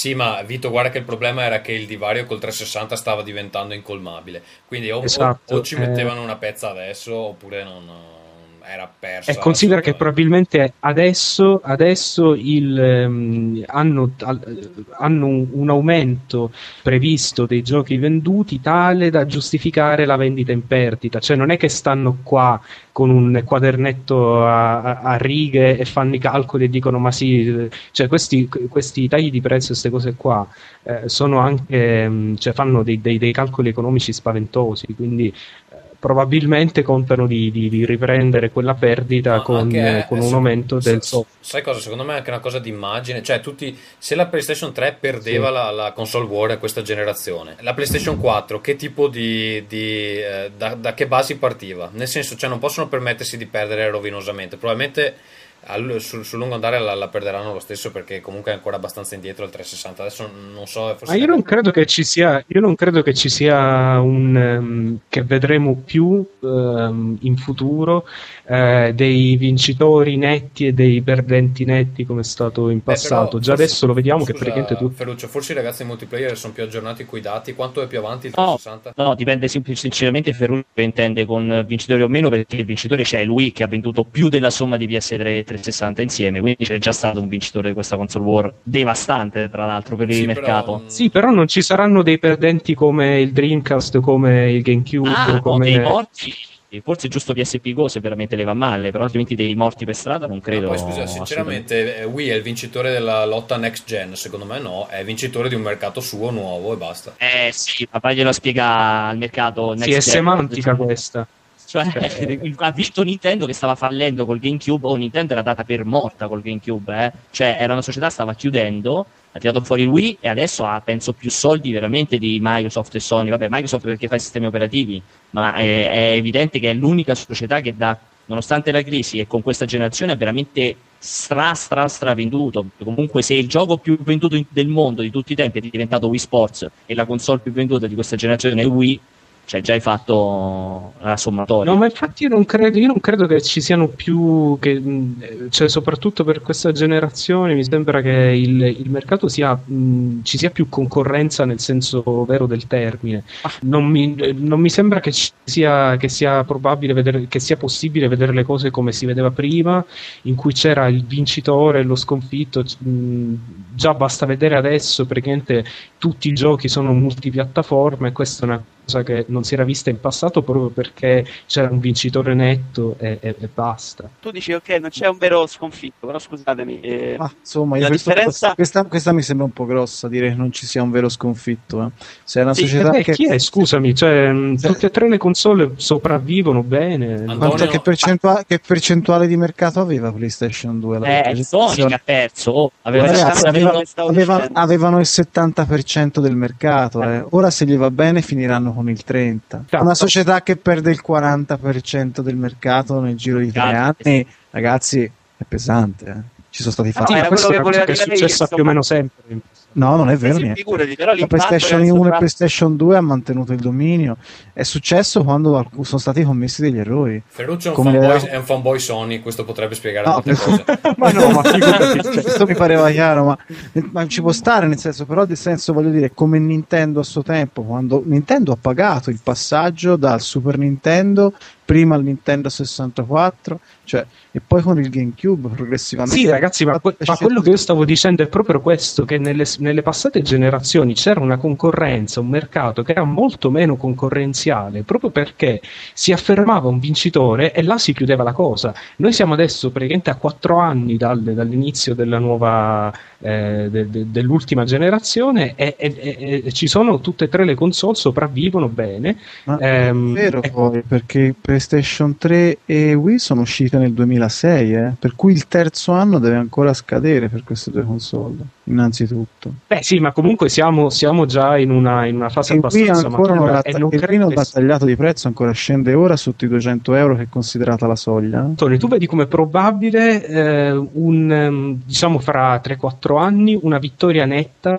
Vabbè, lasciamo stare il Wii, che quello è, però una vittoria netta nel senso che il mercato, eh, ovvero la, la maggior parte dei giochi, sarà, sarà eh, spostata su una delle tre console. Allora, questo non succederà perché Wii fa troppo mercato a parte, per cui o sparisce Bethesda, ad esempio, oppure continuerà a fare i giochi e continuerà a farli per PC. Per questo, 60 dico che FPS. c'è, per questo dico che c'è un mercato più concorrenziale. Quello di sicuro, ma nel momento in cui dici non c'è uno sconfitto, sbagli perché uno sconfitto c'è per adesso. Ma io non so E nemmeno anche sicuro che nella prossima, eh, scusate, nella prossima generazione eh, ci sarà un pareggio più o meno o- o- come c'è adesso tra PlayStation 3 e 360.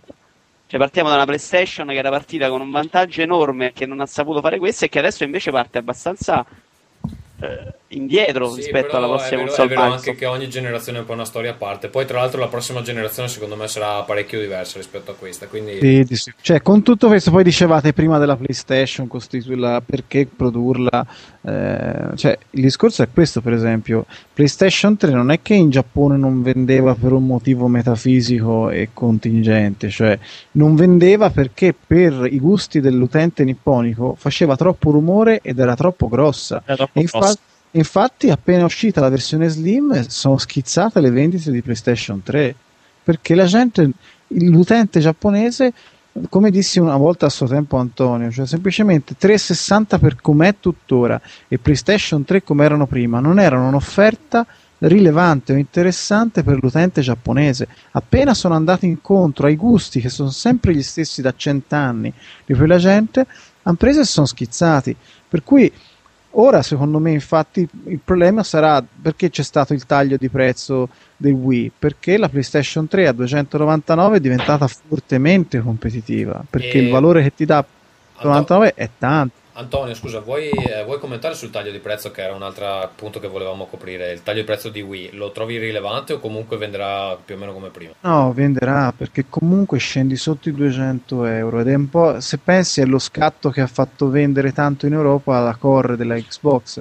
Appena è scesa sotto i 200 euro ha cominciato a vendere, infatti è passata per la prima volta nella storia un Xbox davanti alla PlayStation in Europa, che non si era mai visto. Sì, scusate, io credo di avere qualche notizia eh, che il taglio di prezzo, ora sto cercando la, la- la notizia, però credo che il taglio di prezzo del Wii abbia aumentato, non so, del 1700% le vendite secondo le prime, eh, le prime proiezioni, insomma, sulle, sulle prenotazioni o, o quello che è. Mi sembra tanto, però stava andando, una- stava andando male ultimamente, quindi può anche essere. Cioè, se ne Sì, vendevano si uno, adesso ne vendono americani Sì, poi considera che in Europa siamo per definizione il mercato più sensibile al prezzo, cioè in, in altri paesi tipo gli Stati Uniti lo sono molto meno o lo erano prima della crisi, insomma. Per cui da noi farà la differenza questo taglio, il fatto che sia sceso così come ha fatto e sta facendo la differenza, cioè noi ora le cifre non le possiamo dare con Pierpaolo perché non si può, però insomma il- sappiate che per il mercato dell'hardware nell'ultimo anno, grosso modo, Xbox è sempre stata in testa rispetto a- a- alle vendite di, di PlayStation 3 sull'hardware, ma quasi del doppio per dire. Quando c'è stato il taglio di prezzo di PlayStation, cioè guardavo i dati di oggi e, e- e sta staccando PlayStation in maniera strepitosa. Chiaramente siamo, non è neanche un mese che è passato il, tam- il cambio di, di prezzo, per il taglio di prezzo, però è evidente che la gente non stava aspettando altro. Sì, è anche vero, dicevi che il mercato europeo è il più sensibile. E anche- secondo te- e secondo te però Scusa, sono- Ferruccio, sto dicendo una cosa perché mi devi parlare sopra. Porca C'è in puttana. ritardo, cazzone, Eh, in non avevi iniziato a parlare Mi- quando mi spezia voi, Io, io mi oppongo al tuo modo di trattare Ferruccio in trasmissione. no, che rottura di palle ogni volta tu fa sta cosa stavo dicendo Antonio dicevi che il, eh, in Europa siamo, siamo eh, più sensibili sul taglio di prezzo è anche vero che è il mercato che hanno sempre inchiappettato con più gusto giusto? Eh sì, Eh, spesso sì. sono quelli che ci siamo sempre beccati i prezzi più alti e quando potevano segare segavano nelle altre due zone e, e noi ci beccavamo Eh Il nuovo trend è che adesso quando possono alzare alzano, tipo la, la core della Xbox che ora costa 199 e, e infa- e tra l'altro è notizia di adesso che il Wii è sceso anche da noi di 50 euro, per cui ora costa 199, in Inghilterra invece non è calato. sì ma loro l'avevano anche rialzato Eh, ma in Sì, Inghilterra c'è, c'è la male. che sta veramente a pezzi in questo momento. Quindi ha un Sì. senso. Ehm, volevo chiedere, secondo voi, soprattutto in America, eh, c'è questa. mh, ci sono queste sacche eh, di, di mercato per, eh, che il Wii ancora non. ehm, cioè che aspettano un taglio di prezzo del Wii per comprarlo? Ma sì, era più o meno quella la mia domanda in realtà. Mi chiedevo se c'era ancora. Se il mercato fosse saturo o se invece era ancora. No, c'è, c'è della gente che è molto sensibile, che quindi ci sarà sempre quel boost a, a stretto giro di vendite, magari due o tre mesi di persone che a 2,50 non la prendevano, a 200 la prendono. Però, come dicevo anche nell'altro podcast, difficilmente è una tendenza di, di lungo periodo, cioè un 50 euro di, di, di scontistica. Quindi Però aumenteranno forse c'è la barriera psicologica dei 200. Sì, è quella, è quella la cosa. Là con due banconote da 100 e hai acquistato. Cioè, comunque ci sta, però è difficile che ti faccia modificare in un territorio comunque come quello americano dove comunque Wii ha, ha stravenduto. Cioè, in America è Wii e 360, cioè non esiste PlayStation 3 fondamentalmente. E se uno va con 200 monete da un euro? Anche se, se compri. 200 monete Però nei d'oro. Quelle cartoncetti, sembrano tante. nei cartoncetti come quando si va dal notaio per farsi ricambiare. Vito, eh, tu hai aggiunto qui una news riguardante Halo Legends e gli orsacchiotti giapponesi. Vuoi illuminarci sulla questione? Sì, perché Halo Legends è un cartone che uscirà in Giappone su Master Chief e c'era sulla locandina c'è praticamente una, una mano che tiene un- una collanina con un orsacchiotto, insomma, uno stile che non si avvicina nemmeno lontanamente allo stile di Cosa c'entra? E No, quindi adesso scusa, no. devi linkare, devi linkare l'immagine, noi, le- noi la linkiamo Eh, poi sul, sono tutte su- news che ho rubato a multiplayer, quindi le trovate su multiplayer, però poi la cerchiamo e ve lo dico mentre parliamo. Però mi chiedevo, questo tipo di, eh, di tentativi di marketing, insomma, di legare un cartone a un videogioco, sono stati fatti anche per esempio con Bull Dragon, sempre da Microsoft. Secondo voi eh, possono funzionare? Beh, ma è Blue Dragon c'è Akira Toriyama dietro, quindi probabilmente può funzionare in Giappone. Però Halo, secondo me, in Giappone è difficile imporlo per il character No, ma design, scusa- che è proprio per me è insopportabile. Ma scusa, non erano quelli di, non erano quelli di Animatrix, Animatrix che hanno fatto. mh, Cioè, credo che sia lo, stessa, No, lo ok. stesso tipo di produzione di Animatrix e di quello di, di Ba. Sì, sì, non è una roba, non Sì. credo- una roba a filoni. Credo che si tratti di una collezione di cortometraggi fatti da vari studi, alcuni americani, ma. No, no, ma magari adesso Però Legends? già- Scusa, non conosco il cartone, magari è una roba di assoluto valore. Il problema è che eh, se tentano di vendere il videogioco associandolo ad un cartone, secondo me non- non- è difficile. Adesso non so quanto bene venda Halo in, in Giappone, ma non credo venda benissimo. Perché ha un, ha un character design, a parte che è un genere che i giapponesi eh, storicamente non apprezzano più di tanto.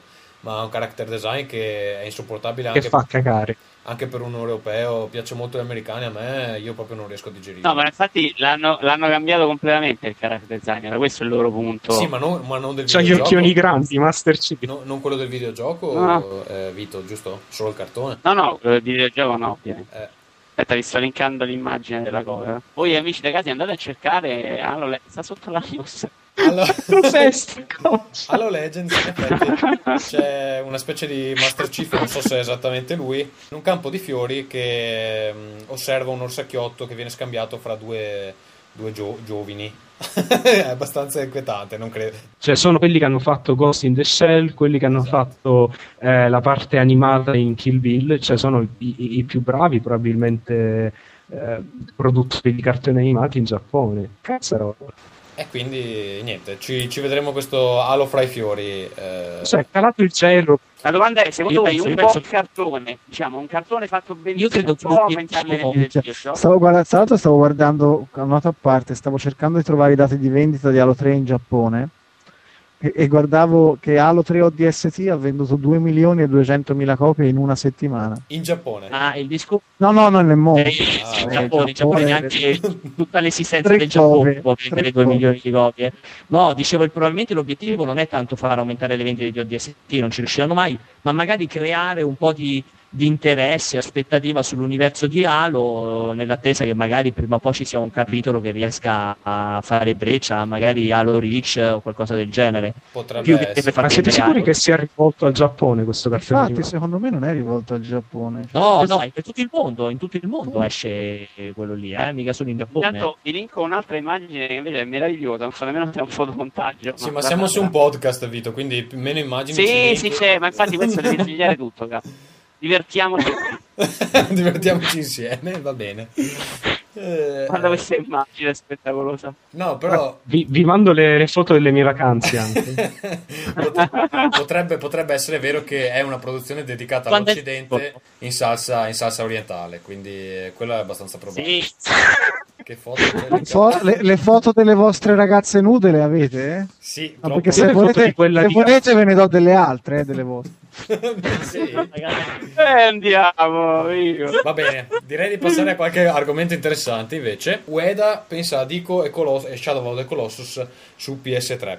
Qui la domanda più che altro è eh, chi è che gli ha suggerito di dire questa cosa in maniera che la gente possa comprare ancora una volta gli stessi giochi? Ferruccio, Ma credo che gliel'abbia suggerito il fatto che stanno preparando la possibilità di. ehm, cioè sta- stanno, venderanno i giochi PS2 dal PSN, tutto qui.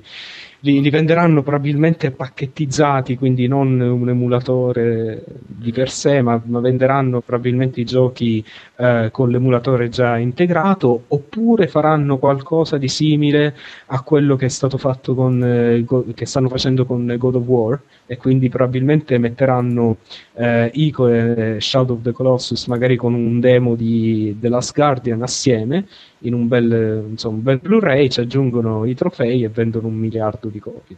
Ma quindi è Cosa che non avevano fatto gli originali, invece questi venderanno miliardi di Ma copie. secondo me, guarda, secondo me eh, è il tipo di. Secondo me The Last Guardian venderà moltissimo in più rispetto a- ai due precedenti, perché comunque c'è stata quella cosa un po' del gioco di culto che si è andato.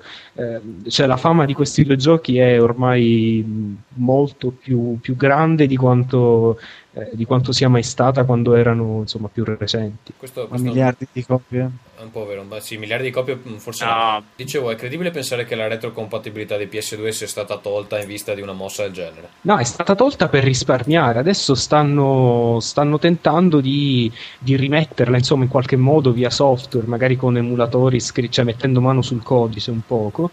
eh, perché effettivamente, se si pensa alla possibilità di, di comprare giochi via PSN, è una cosa che potrebbe portare tantissimi soldi, più anche di quanto ehm, abbia fatto finora il servizio analogo di, di Xbox, di- di Xbox 360 perché, perché comunque se pensate un attimo a tutti i giochi eh, PS2 insomma che, che la gente sarebbe disposta a comprarsi per la seconda volta c'è una bella eh, la lista è bella lunga eh. se pensate anche ad esempio soltanto ai due Metal Gear se uscissero domani su PSN anche a 20 euro se- secondo me venderebbero tantissimo Sì, Va bene. Invece, altra notizia della settimana, eh, Natal non sarà retrocompatibile e con retrocompatibile si intende che eh, i giochi rilasciati fino a questo momento con Natal, eh, cioè eh, senza Natal, non saranno compatibili con la nuova periferica, ma anzi se uno sviluppatore vuole eh, rendere il suo gioco compatibile dovrà sostanzialmente ri-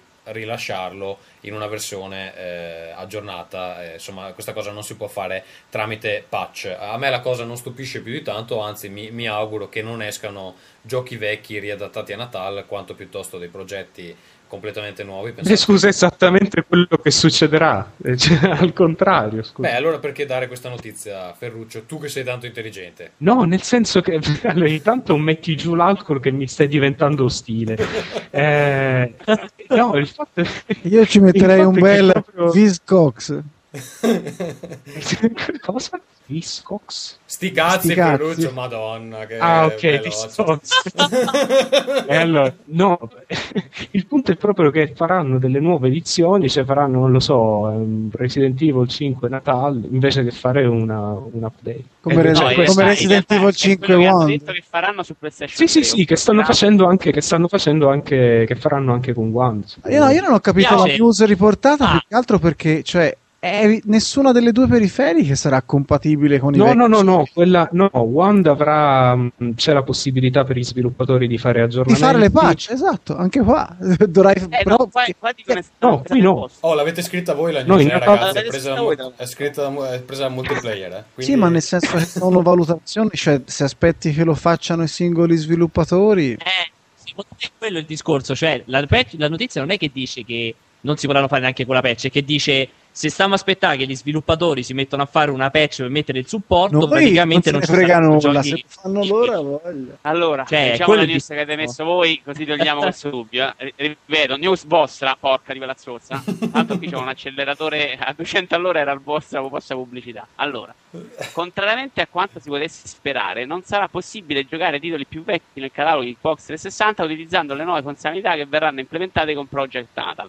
Il nuovo motion controller di sviluppo presso Microsoft, che dovrebbe consentire l'utilizzo di tutto il corpo dell'utente come una sorta di interfaccia di controllo, richiede infatti un'elaborazione talmente ampia e talmente profonda del codice da rendere impossibile una sua integrazione a posteriori.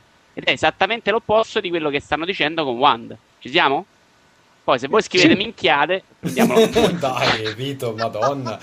no, no, Eh, chiedevo. guarda, ha, ha ragione Vito, nel senso che è, è scritta una minchiata, è scritta male, perché in verità la notizia originaria Ah, ok. dice, cioè è, è una conclusione affrettata, nel senso che la notizia in verità l'intervista diceva che siccome si dovranno, ogni sviluppatore si dovrà mettere a fare una patch, è difficile che si mettano a fare la patch di supporto per Natale in Banjo, anche se Vito lo considera il gioco più bello uscito, però è difficile che faranno una patch per far funzionare Banjo con Natale, perché Rare che già sta in crisi l'altro. Ho a capito. fa un gioco, eh, lo so, me lo ricordo, l'ho sentito nel podcast, non ti sto prendendo in Bravo, giro. bravo, tesoro. Difficilmente No, no, lo, lo so. faranno, lo faranno in proposito. Questo era il discorso. Di- dici qualcosa contro il newser di multiplayer, dai.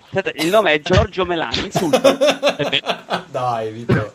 Adesso ti scrivo su Messenger direttamente. in realtà dipende che interpretazione, in realtà dipende che interpretazione gli dai, perché io per esempio so altre cose che mi arrivano da altre voci, nel senso che effettivamente ed è secondo me anche uno dei problemi che hanno riscontrato con Wii, cioè il tipo di rilevazioni che deve fare la- la- la- questa periferica sono talmente impegnative per la CPU che il codice deve essere espressamente riscritto per fare in modo che il carico di lavoro sia distribuito in modo che la macchina ce la faccia a deliverare. Scusa Antonio, ma non c'era, ma non c'era, non c'è un chip in Natal proprio per questo motivo? Cioè non c'è una sorta di mini processore? Eh, ma è? non basta però, eh, non basta, c'ha un, c'ha un chip, a parte che le specifiche tecniche devono essere ancora chiuse, eh, quindi occhio, perché poi dopo bisogna vedere come funziona quando chiuderanno il progetto, che cosa rimarrà dentro, cosa verrà tolto, i costi, eccetera, eccetera. Però è qui, è qui che veramente si giocherà la battaglia di Natale, cioè il discorso del lag non è, è chiaramente un problema di ottimizzazione, ma è anche un problema che sono cose pesanti, cioè secondo me per esempio col Wii dove hanno fatto male i loro conti è che sì hanno investito per lo sviluppo della tecnologia, ma secondo me per esempio prendi Metroid, trilo- la- la- sono usciti due capitoli del Wii coi- con i comandi riadattati al Wiimote, la grafica del 2 è peggio sul Wii di quanto non fosse sul cubo, perché? Perché davvero, perché hanno dovuto eh, peggiorare la grafica perché il Wii non la tira, perché parte de- del- del- della capacità della macchina è assorbita dal, dal- dal registro del- da- de- dei comandi del Wiimote, che evidentemente sono impegnativi per quel tipo di CPU. E non credo Tanto, che Scusate, eh, una cosa a macchina sempre su questa trilogia. Pare che poi abbiano riutilizzato per la, la versione americana dei due titoli che erano peggio di quella palla. Sì, questa è una- Sì, ah, tra una- l'altro. un'altra cosa, sì. Che per dire quanto sia stato un progetto fortunato. Perché questa cosa è esatto, Natal ha, ha chip interni, altrimenti non potrebbe funzionare. Però bisognerà vedere quando chiuderanno il progetto quanti di questi chip resteranno lì dentro e cosa vorranno metterci. Perché, sai, eh, Ma più che altro io, purtroppo mi, a un io certo punto auguro, arri- scusa, io mi auguro che i videogiocatori non, non perdano tempo a richiedere patch per giochi vecchi, ma piuttosto eh, si concentrino su titoli esclusivi eh, studiati per Natale. Cioè, non, non capisco. Eh, non sarà veramente fattibile, Tommaso, perché cioè, riscrivere secondo me un codice per farlo funzionare con Natal veramente ti costa come rifare il gioco da capo. Sì, sì, no, per quello appunto sto dicendo che spero che eh, escano giochi nuovi piuttosto che riedizioni di giochi vecchi adattati a Natale, ma invece concept nuovi, concept legati a Natale, un po' come potrebbe essere il Wii Sport per, per il telecomando. Adesso non so che giochi proporranno su Natale, però mi auguro che non si vedano molte riedizioni, ma, ma piuttosto roba, roba inedita, spero. Ma secondo me non c'è molto, non c'è molto quel rischio nel, nel caso del, del Natale, c'è molto di più nel eh, eh, Wend di, di Sony.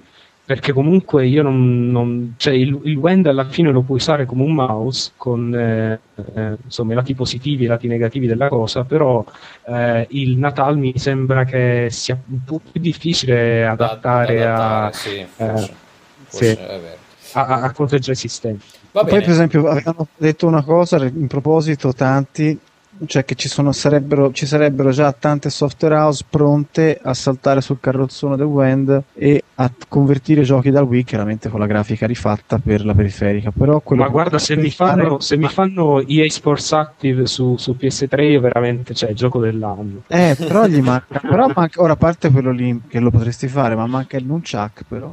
Già si è in sviluppo il Nunchuck per PS3. Ah, ecco, vedi, vedi. Con One anche il Nunchuck, anche che però non l'hanno Però non lo so, scusa, a quel punto, cioè, se devi prendere un progetto Wii e rifarlo su PS3, gli devi cambiare la grafica, probabilmente devi adattargli i controlli. A sto punto fai un gioco nuovo. Eh, ma No, vabbè, guarda con quanto vendono cose come appunto EA Sports Active, guarda, no, cioè, No, conviene comunque. Un Okami, guarda, per cercare di vendere quanto avrebbe venduto fosse stato più fortunato, magari alla fine a forza di buttarlo fuori fra, fra Cubo, Wii, PS2, alla fine riesce a vendere come gioco E? DS, il DS. 130 copie totali. Esatto. Va bene, e invece la notizia preferita di Vito, eh, finalmente Home è stato annunciato anche su PSP.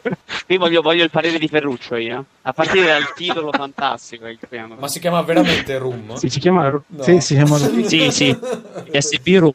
Pens- pensavo Oh, però qualcuno di voi mi deve spiegare che cacchio è, perché non è fatto da quelli che hanno fatto Home, è, è una cosa che da- io ho visto soltanto queste immagini e sembra la cosa più giapponese che abbia mai visto in vita mia. Mi ha ricordato i Sims, non so quale degli ultimi che sono usciti. Sì, ma i Sims, quelli per Wii, Bravo, bravo. Eh, La PSP Room scritto con la doppia O o con la U? Cioè, la pe- questa anche non era male. Eh, Questa la No, no, proprio no. tagliamo. Era veramente male. Dai, che è una notizia incommentabile. Beh, Ferruccio, cagare. Ferruccio invece la Eh, no, commenta. sto tentando di capire, sto tentando di capire cosa sia, perché sembra eh, una cosa un po' alla... un dispositivo per cercare di, di promuovere no, ah, ma- questo. Cioè, si tratta di una versione ridotta della merda, e, e- e- la versione ridotta della merda di solito è merda, quindi... Però sembra anche peggiore di Home, incredibile. A, a guardarlo No, è ancora più chiedo, non ha funzionato su PlayStation 3. Come, Eh, come esatto. come possa funzionare una questione di comunità su una console portatile? Una riunione proprio nei vertici alti di Sony si sono seduti e hanno detto qual è la cosa che ha funzionato meglio su PS3 e tutti hanno risposto Home, allora partiamo anche su PSP. Forse l'hanno Però cambiamo No, ma- magari uno lo, ri- lo associa altrimenti. No, raga, ma tentate di entrare nella logica giapponese dei ragazzini che, si- che si portano la console a scuola. Cioè, boh, non lo so, può essere che ci abbia un senso in Allora, Giappone. Voglio adesso- spiegarmelo così. Adesso vo- voi, voi dite che ha una grafica super deformed. Io l'unica foto che ho visto era, sembrava home, ma probabilmente era una foto sbagliata. L'aveva messa come replacement. Sì, sì, no, no, è No. performance. È super deformed. Quindi boh, probabilmente cercano Sì, una sì. nuova, un nuovo target d'utenza, una nuova demografica. Non lo so. No, ma ho l'impressione che sia una cosa totalmente sviluppata in Giappone che non c'entri niente il team di Home perché Anche perché sarebbe no, no, veramente. non sono neanche sicuro. eh, anzi, Li eh, hanno- il team di Home li hanno uccisi in pubblica piazza per un No, ma spero, spero sinceramente che, non, che non, si vedrà, non si vedrà mai, insomma, non si veda mai in Occidente. Ok. Non abbiamo bisogno di Ru. Eh, Magari a titolo di lancio figo da 250 euro. Dentro ci mettono i PSP. Guarda, te lo mettono insieme, te lo mettono insieme a Ico e a Shadow of the Colossus nella versione rifatta che funzionerà anche con One. Venderà miliardi di copie. Secondo me lo metti insieme a una puttana e una stanza, tutto sommato vorrebbe anche funzionare invece. Madonna, ah, guarda, eh, poi- Tanto ci, poi aspetta- ci va, guarda. Eh, Vito, poi abbiamo una, una bella email per te, anche visto che fai queste battute così sessiste, che è una cosa che un po' condividiamo con i nostri amici di multiplayer, perché mi pare anche voi avete avuto delle, Esatto. delle polemiche. Beh, Grandi critiche, sì, sì, sì, di Sì, tutti sì. i tipi. No, abbiamo- 2 a 0 della Fiorentina ancora, eh? 2 a 0. Primo E Io ho vai! giocato l'1-1, mi gira pure un po' i coglioni, però vabbè, voglio bene, so. Vabbè. Va bene, eh, io direi prima di passare alle, alle, mh, lettere, ne abbiamo due, questa serata sono lettere in comune per tutti e due, quindi eh, mi pareva il caso di leggerle. Brevemente i giochi che stiamo giocando, direi di non dilungarci troppissimo. Io eh, sto solo provando Killzone 2 che ho preso il Platinum, eh, secondo me di- 18 euro è il prezzo giusto di quel gioco. Mm, no, mi sta piacendo, devo dire che tecnicamente è effettivamente mostruoso, eh, se, se non che credo che avrebbe reso di più se fosse stato più, più luminoso come gioco. In realtà mo- molte cose tecnicamente... Lo sai che c'è un'opzione nella tua TV per... No, no, no, dico, cioè, se avessi avuto dei panorami un po' più paradisiaci, diciamo. Eh, Tipo di quelli di Dead or Alive Extreme. sì, insomma. una roba del genere, esatto. Eh, no, Nelle spiagge con le tettone. esatto. no, si vedono delle... delle, delle L'Elgas sullo scivolo d'acqua. Oh, oh, esatto, si vedono delle, be- delle belle cose tecnicamente, però è un titolo molto, molto cupo, quindi, cioè, per esempio, tutte quella... Però non ci stanno le fighe. Eh, non ci sta Ah. fighe. Sostanzialmente quello è il problema del gioco. Oh, comunque- fanno una faccia per comunque- usarla col wand e con le fighe. Mi sta piacendo e devo dire che anche il multiplayer mi sta piacendo, anche se ci sono... Ah, ci stai giocando? Sì, però... c'è- Eh, c'è- stronzaccio, c'è- eh, giochiamoci assieme. C'è, sì. c'è un problema perché ci sono alcune mappe su cui non gioca mai nessuno, non riesco a capire se è un problema del, del codice o, o no- o tutti hanno già smesso di giocarci, mi sembra strano però. Eh, comunque vabbè, quello è quello che sto giocando al momento in attesa del- delle uscite di ottobre che adesso ottobre inizia a diventare abbastanza caldo. Invece eh, Pierpaolo, tu... Io sto giocando velocissimamente eh, Plants vs Zombies su Mac che è finalmente uscito in Flash eh, eh, lo- Ion Sì. E poi ho iniziato dimmi No, no, no, dicevo, ho sentito questa cosa nell'ultimo podcast vostro. In realtà è uscito da un pezzo, eh, perché io ce l'ho da due o tre mesi. Sì, esatto. Infatti ho detto una cazzata l'altra volta, nel senso che su Mac non, non ho mai beccato perché all'inizio quando era uscito non l'avevo comprato. E poi col fatto che è uscito in versione Flash riesce a farlo girare, diciamo, tutto anche su Mac, anche se non vuoi spendere dei soldi. Ecco, quello era il noccio della questione. Poi però alla fine l'ho comprato comunque. Poi Ion, che eh, ho iniziato la fila prima di iniziare il podcast e sono ancora il 2270 in coda per entrare sul mio server. E queste sono cose che Giura. fanno piacere.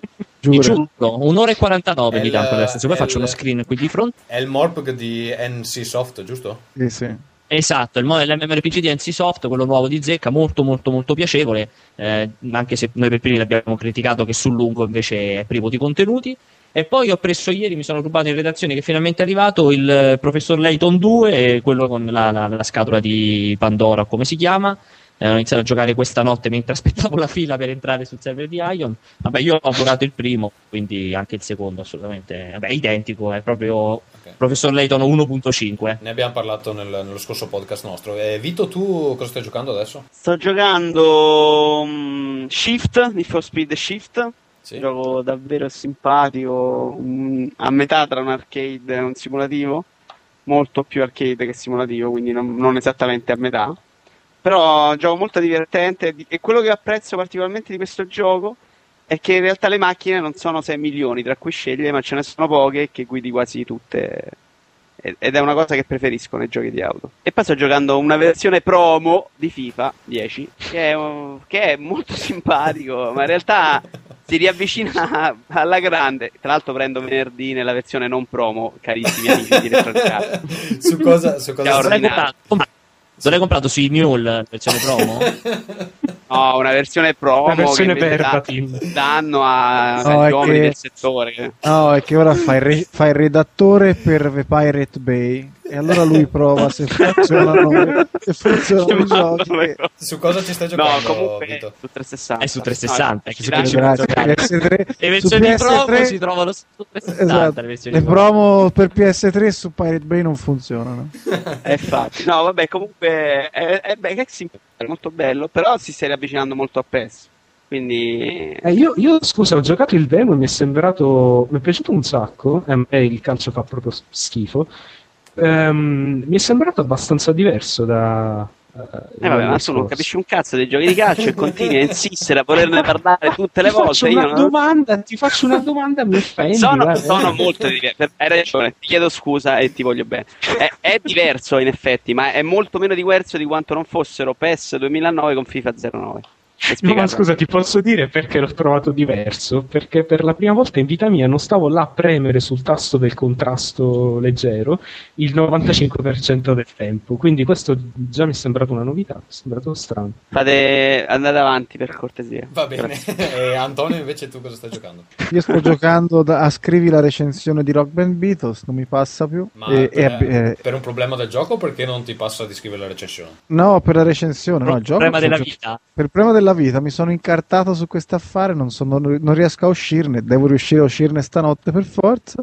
No, però bene, in realtà negli ultimi tempi ho giocato a quello, ho, ho finito quasi tutte le carriere a livello esperto, ho provato a giocare online, però la cosa strana è che online non si trova mai nessuno, non so se è un problema di codice o che, ma ho provato 3-4 volte e non sono mai riuscito a far partire una Tu, partita. tra l'altro, se non ricordo male, sei un mega esperto di giochi di chitarrine di plastica, giusto? Sei quello che fa. mh, anche Guitar Hero sei un, sei un esperto, no? Sì, abbastanza. Cioè, li fin- li Eh, ma finisco- perché lui, lui è abituato anche con le chitarrine, quelle vere, perché lui è un musicista in verità. Ah, ok. sì, sì. Ascolta, eh, hai visto, hai, hai avuto modo di provare il DJ Hero? Mi incuriosisce abbastanza. È che ha È un una figata spaziale. Sì, È una- Splendido. Ah, mamma, che meraviglia. che- però ha un, pre- ha un prezzo non proprio amichevole, giusto? Non ho Ma- capito, hai detto figata o minchiata? Figata, figata, Ah, figata, ok. figata. Figata, e beh, però c'è tutta la periferica lì nuova che te la, te la devi comprare, è, è fatta bene. eh. Io, sì, io ancora non ho capito cosa si deve fare in quel gioco lì. Devi mixare, fai conto, lui ti dà due tracce audio, canale sinistro e canale destro, va bene, più degli effetti insomma da inserire sopra. E sostanzialmente tu immagina, non so se avete presente un po' i giochi musicali come funzionano Guitar Hero, cioè fai conto che c'è una traccia completa con tutte le parti di chitarra. Tu suoni la chitarra, quando sbagli lui ti leva la traccia, resta meh, l'errore e va via la traccia audio. Lì chiaramente il software è lo stesso, semplicemente tu mixando scegli il canale. Immagina di avere due piatti davanti, a sinistra c'è Masini, a destra c'è la Pausini. Dio, che, che- Ah! che Eh, c'hai un indicatore che ti dice ora suona Masini e te devi andare a sinistra, ora suona la Pausini e devi andare Scusa, a ma non è un po'. eh, allora, mh, io ho un profondissimo disinteresse per eh, questo gioco perché proprio il, proprio il concetto di fare il DJ non mi, eh, non mi salta. Guarda Però- che DJ cuccano alla grande. Eh, lo so, ma infatti Per se, se fai è con la, così- con la cosa di plastica non trombi, cioè stai là la Eh, Lui mattina. la veterinaria e invece gli piaceva un sacco. No, ma È scusa, una questione proprio di ambizione. Eh, La mia, la mia idea di- del DJ che mixa è, è che alla fine è una cosa che secondo me, se ho capito bene, poteva dare.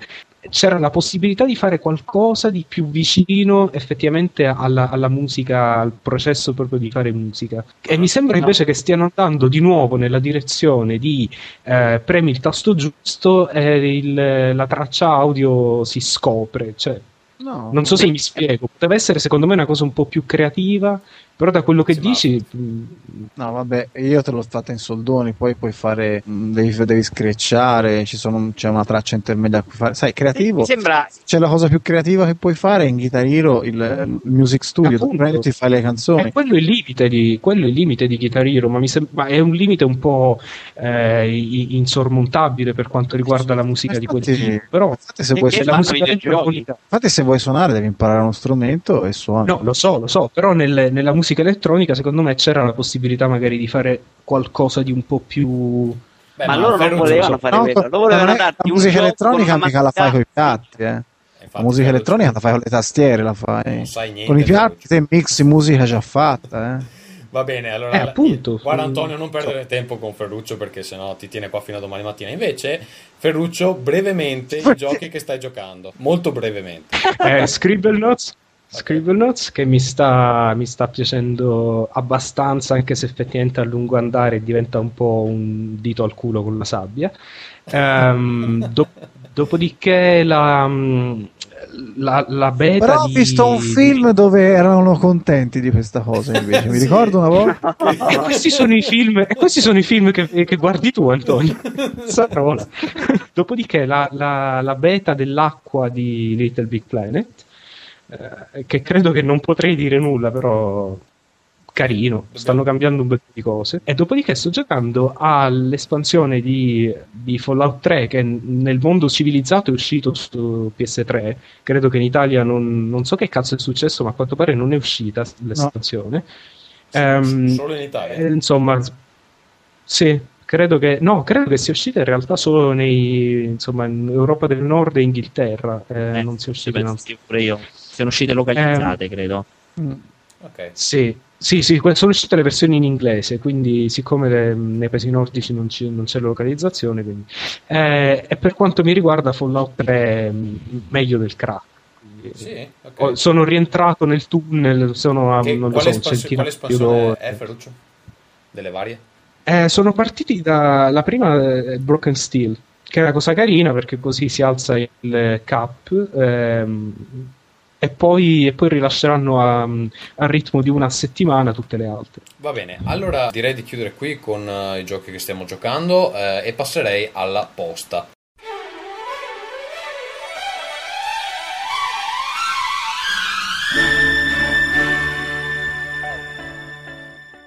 Allora, eh, devo fare una premessa prima di passare alla posta. Generalmente riceviamo delle diverse lettere, insomma, alcune eh, di apprezzamento, alcune di critica, però sono tutte abbastanza moderate, insomma, anche divertite e diciamo complici, nel senso i nostri ascoltatori sanno più o meno con chi hanno a che fare e ehm, insomma accettano la, la cosa di buon grado e quindi le lettere sono- hanno de- dei toni abbastanza accettabili. Invece recentemente ce n'è arrivata una che mi ha lasciato un po' perplesso perché è talmente estrema che mi sembra più una provocazione, nel senso che qualcuno ha detto proviamo a scrivere la peggio cosa che mi viene in mente e vediamo eh, qual è la reazione. Quindi insomma per chi non conosce Rincast vorrei dire che questo non è il tono eh, solito del- delle lettere. Comunque la voglio leggere durante questa puntata perché eh, c'è un, un riferimento anche a multiplayer, quindi mi sembrava eh, interessante eh, discutere un attimo. Positivo, immagino. No? È tutta negativa, tranne quando parla di multiplayer, che ne No, parla no, sì, è, in positi- positivo. è- è positiva, infatti secondo me l'hai mandata tu. allora, allora, attenzione perché è abbastanza, abbastanza pesante. Allora dice, eh, il, titolo Forza era, Juve. il titolo era Fate pena, quindi già qua si capisce. Poi, cari incompetenti di Rincast, scrivo questa mail per spronarvi a rendere più decente questo podcast. Sono diversi mesi che vi ascolto e di volta in volta vi trovo sempre più insopportabili. E già qua mi domando perché ci ascolta. Comunque, se il canale podcast videoludico italiano proponesse una maggiore scelta, sono certo che non metterei mai in download il vostro squallido teatrino. Chiariamoci, il podcast è spesso divertente, ma tante altre cose sono abominevoli, che già qua. E allora, spessissimo parlate a vanvera, siete poco informati, sparate balle e inesattezze assurde, trattando determinati temi con una Quella è super- colpa nostra, leggono le mail di multiplayer, notizie di multiplayer. Poi, trattando determinati temi con una superfici- superficialità allucinante, quando fate spoiler siete veramente odiosi, eh, da mettere sotto un tram, eh, il sessismo barra maschilismo e le trovate squallide del leghista mostruoccolo Gazzo sono quanto di più... Mastroccolo. Mastrocco, non so neanche cosa vuol dire. Eh, sono quanto di, di più osceno possa esistere. Spero possano nascere altri podcast del settore in modo tale da non dover più ascoltare l'un- l'unica squalida alternativa all'unico altro vero podcast videoludico italiano. E qui presumo che il riferimento sia a multiplayer. Quindi Flaviano vi considera l'unico altro vero podcast videoludico italiano. E poi vabbè. Ma non è detto però che siamo noi, cioè non lo fare così. Esatto. Beh, ma però cose. considerando che siamo tipo in due, direi che Ma potrebbe essere il podcast di qualche sfigatissimo blog che ha tipo 20 persone che lo ascoltano. boh. non lo so. Allora, O il podcast di, di The Sims 3, che ho visto che fra quelli più scaricati sta sempre in vetta, quello di The ma Sims 3, non capisco. è, è in italiano, mi- credo di no. Ma che so, boh, però sull'iTunes italiano comunque lo vedi sempre lì bene, sopra. allora- E salutiamo eh, gli amici dell'altro podcast. niente, s- Ciao amici. Lui- Ciao amici dell'altro vero podcast italiano. Vito, tu cosa ti senti di commentare a Flaviano? Io sono d'accordo con lui su tutto, più o meno, tranne quando dice che ogni tanto siamo divertenti, però vorrei consigliare un sito che è www.puretna.com dove c'è del bel porno suddiviso in sottocategorie con tutti i link torrent e fotografie delle anteprime. Secondo me Può, ci può fargli, decentemente. può fargli bene. Ah. Va bene, poi... No, io posso. Mm, Scusa, vai. posso rispondere un po' al caro Flaviano? Caro Flaviano, no, l'unica cosa su cui sono d'accordo è il PS dice le musiche del podcast sono veramente struzzissime. Cazzo, sì, questo è vero, questo è vero, veramente. Non, non si- non finirò mai di insultare le, le capacità di scelta musicale di Gatsu. Per il resto, vattene a fanculo, vatti a scaricare un altro podcast. No, non ci rompere i no. Grazie di averci No, ma scritto. dimmi una Ciao, cosa, amico. aspetta, aspetta, però aspetta attimo. Perché Flaviano non è un nome che mi è nuovo, ma si chiama Flaviano non definito? No, Flaviano Bochet, non so se... Ah, ce l'abbiamo, mi hanno... Abbiamo due mail di Flaviano Bochet. Ah, a voi cosa vi scrive? Ce l'abbiamo. Lettere d'amore? Abbiamo l'ultima email, abbiamo un'email del primo settembre 2009 che chiede un dubbio amletico, ma l'espe- l'espressione mista tra il seccato ed il pietismo di tutte le stendiste ragazze varie che avete ripreso era dovuta al fatto che fossero timide o al fatto che a riprendere ci fosse Pianesani, che praticamente è uno Ah, dei due sessismo, nostri... sessismo. Vabbè, Eh, non questa so- è l'unica mail che abbiamo tua. Eh, allora, niente, io non so cosa dire, però eh, sono contento che almeno abbia trovato un altro podcast nostro ascoltare. e quindi eh, cioè, voi ci mandate gli utenti contro, sostanzialmente. Incazzati, mandiamo gli utenti incazzati praticamente. Va bene. No, ma scusate ragazzi, eh, posso... no, ma sapete qual è la cosa in realtà che mi ha fatto più sorridere di queste email? È che, insomma, conoscendo la, la mia ragazza e sapendo più o meno, eh, insomma, da quello che mi racconta Tommaso, l'accusa di, ma- di maschilismo e sessismo mi fa abbastanza sorridere. Però vabbè. Sì, forse è questo contestualizzarlo. Noi viviamo nei paesi del nord che sono praticamente fra i più femministi del mondo, quindi dobbiamo stare anche molto attenti a come ci comportiamo. E vorrei puntualizzare che io non sono leghista, quindi questo vorrei, eh, te- ci tengo a farlo sapere. Sì, qua Flaviano. credo che sia la colpa, credo che la colpa sia mia, che a volte te, te lo dico per scherzo, però... Sono, sono veneto, ma non, ma non leghista. Va bene. E poi pa- passiamo ad altre. all'unica altra mail che ci è arrivata riguardo a questa puntata con multiplayer. E di Davide Moretto dice: Carissimi, non so se ne avete parlato durante la puntata, visto che la scrivo prima che la registrate. No, non ne abbiamo parlato. Ma qual è il vostro commento barra pensiero sulla fine di Game Pro? Ed eventi connessi. Un saluto anche dal Tentacolo, che eh, è il podcast che Davide conduce, il Tentacolo Viola si chiama. Allora, non so se i ragazzi multiplayer hanno qualche parere in proposito a Game Pro, o se sanno eh, minimamente qual è la questione. Avete qualche idea? Cioè, eh, dipende quanto si possa parlare. Eh, ri- rimaniamo sul vago, però allora, perché tu- tutti quanti... è sempre la verità sta nel mezzo, diciamo, fondamentalmente. Cioè, sono Che verissimi. paraculo incredibile! No, nel senso Eh, che vabbè. ci stanno, sono vere e sono, sono parzialmente, cioè sono parzialmente vere le critiche fortissime fatte a Marco Accorti, che tra l'altro è anche un mio caro amico, collega, eccetera, eccetera, sono parzialmente eh, purtroppo vere. Parzialmente arrivano dalle campane sbagliate perché io, come dico sempre, mi diverto a dire in questa industria praticamente ce magnano più o meno tutti, le verdate le fanno tutti quanti, non ce n'è uno che si salva, noi per primi, tra l'altro, le grandi cagate di veramente lavarsi i panni dentro casa. Il problema è che queste cagate casualmente vengono fuori sempre soltanto quando la gente viene licenziata, mai mentre si sta lavorando, vengono sempre fuori Eh, dopo. Eh, Prima, prima di andare insomma un po' alla risposta, eh, posso fare un breve, un breve riassunto di cosa è successo Eh, e tento Sì, anche però, di beh, farlo in maniera, Rimani molto vago perché in queste cose in maniera non sappiamo molto bene. Sì, esatto, no, no, no, non vogliamo, non vogliamo fare da cassa di risonanza così eh, gratuitamente, però quello che è successo è che dopo la chiusura di, di Game Pro eh, sono stati svelati dei, dei retroscena, eh, insomma potete fare una piccola ricerca su internet se volete scoprirne di più, ehm, dei retroscena riguardo a mm, problemi con l'editore e comportamenti non molto onesti da parte del- dell'ex direttore responsabile no?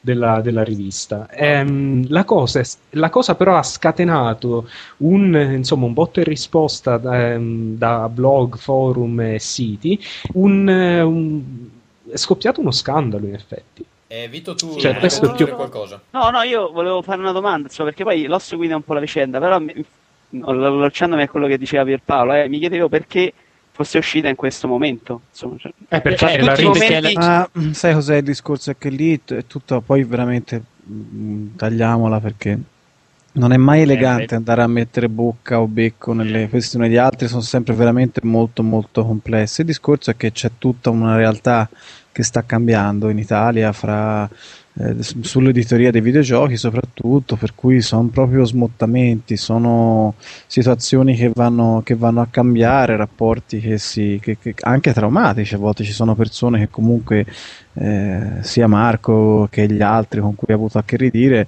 insomma sono persone che hanno dedicato la vita a questo settore, quindi chiaramente la questo lavoro a- non lo puoi vivere solo come un lavoro perché perché se non hai anche la passione non, non- non ci puoi vivere sostanzialmente. E quindi chiaramente quando la passione entra in campo gli animi si accendono molto facilmente per cui si creano dei risentimenti, delle cose e questo poi io della questione ne so veramente poco però quello che mi veniva fuori è queste scusa- ondate di emotività che erano An- An- Antonio, scusa, eh, tu, tu credi che il problema sia più generalizzato alla carta stampata eh, settore videoludico? Sì, Quindi, sì.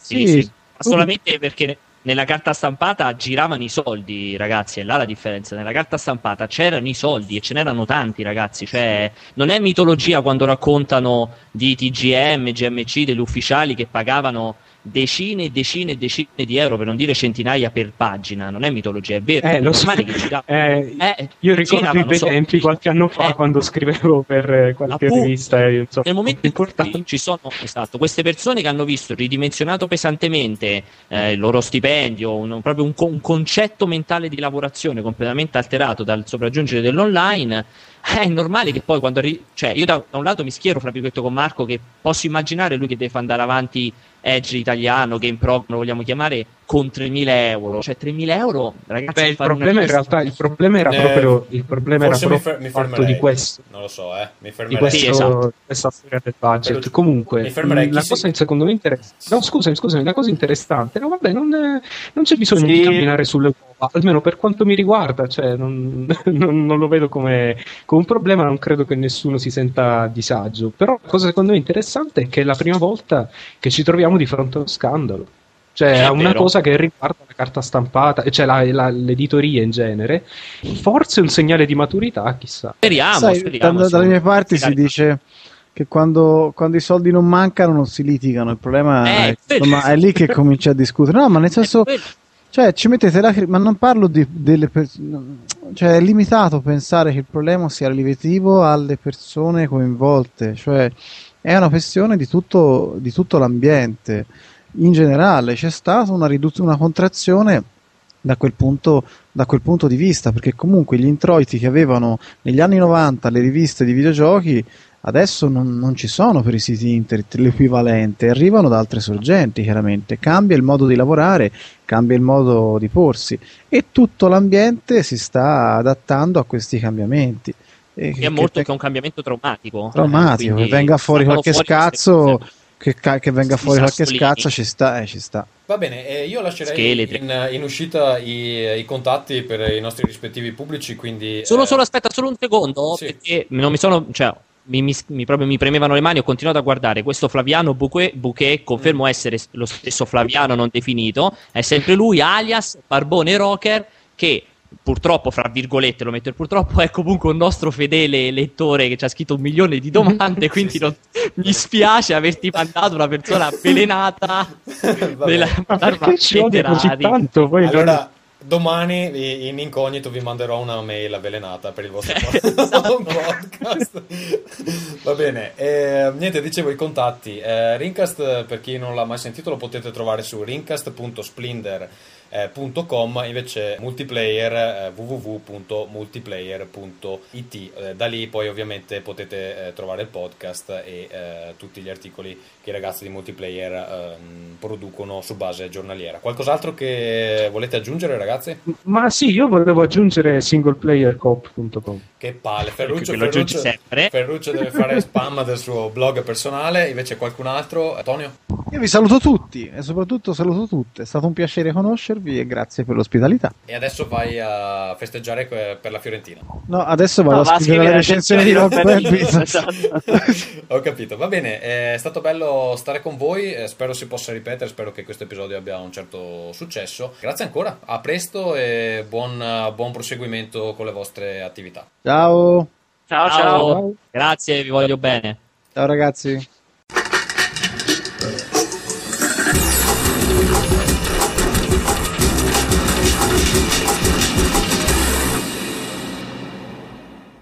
Allora, messaggi di servizio. Eh, vi ricordo che nel prossimo episodio eh, della serie regolare, il 31, si concluderanno le nostre due competition. La prima competition riguarda il diventare fan su Facebook e mandarci uno screenshot. La seconda competition riguarda mandare eh, la descrizione di- della trama di un videogioco in 130 caratteri da pubblicare poi su Twitter. Si chiama eh, Twitter Plot Competition. Sarà selezionato un vincitore per la competition di Facebook e un vincitore per la competition Twitter Plot a nostro insindacabile giudizio. Vi ricordo a tutti e due i vincitori verrà assegnato un buono di 15 sterline da spendere su play.com. Quindi siete ancora in tempo, non so esattamente quando uscirà il 31, comunque fra non molto qui e quindi dateci sotto se avete intenzione di eh, partecipare. Avete ancora delle ottime possibilità di vincere. Cos'altro? Contatti nostri, eh, Rincast lo trovate su iTunes di- digitando Rincast nel campo di ricerca, su Last.fm digitando Ring nel campo di ricerca. Poi eh, trovate gli MP3 su gaininc.com, ehm, il nostro blog è rincast.splinder.com, eh, da lì eh, ce l'avrete anche in ehm, streaming. Eh, multiplayer, eh, l'indirizzo dovreste conoscerlo, comunque è www.multiplayer.it. Io saluto tutti, vi do appuntamento al prossimo episodio e eh, vi dirò saluto anche Barbone Rocker. Ringcast.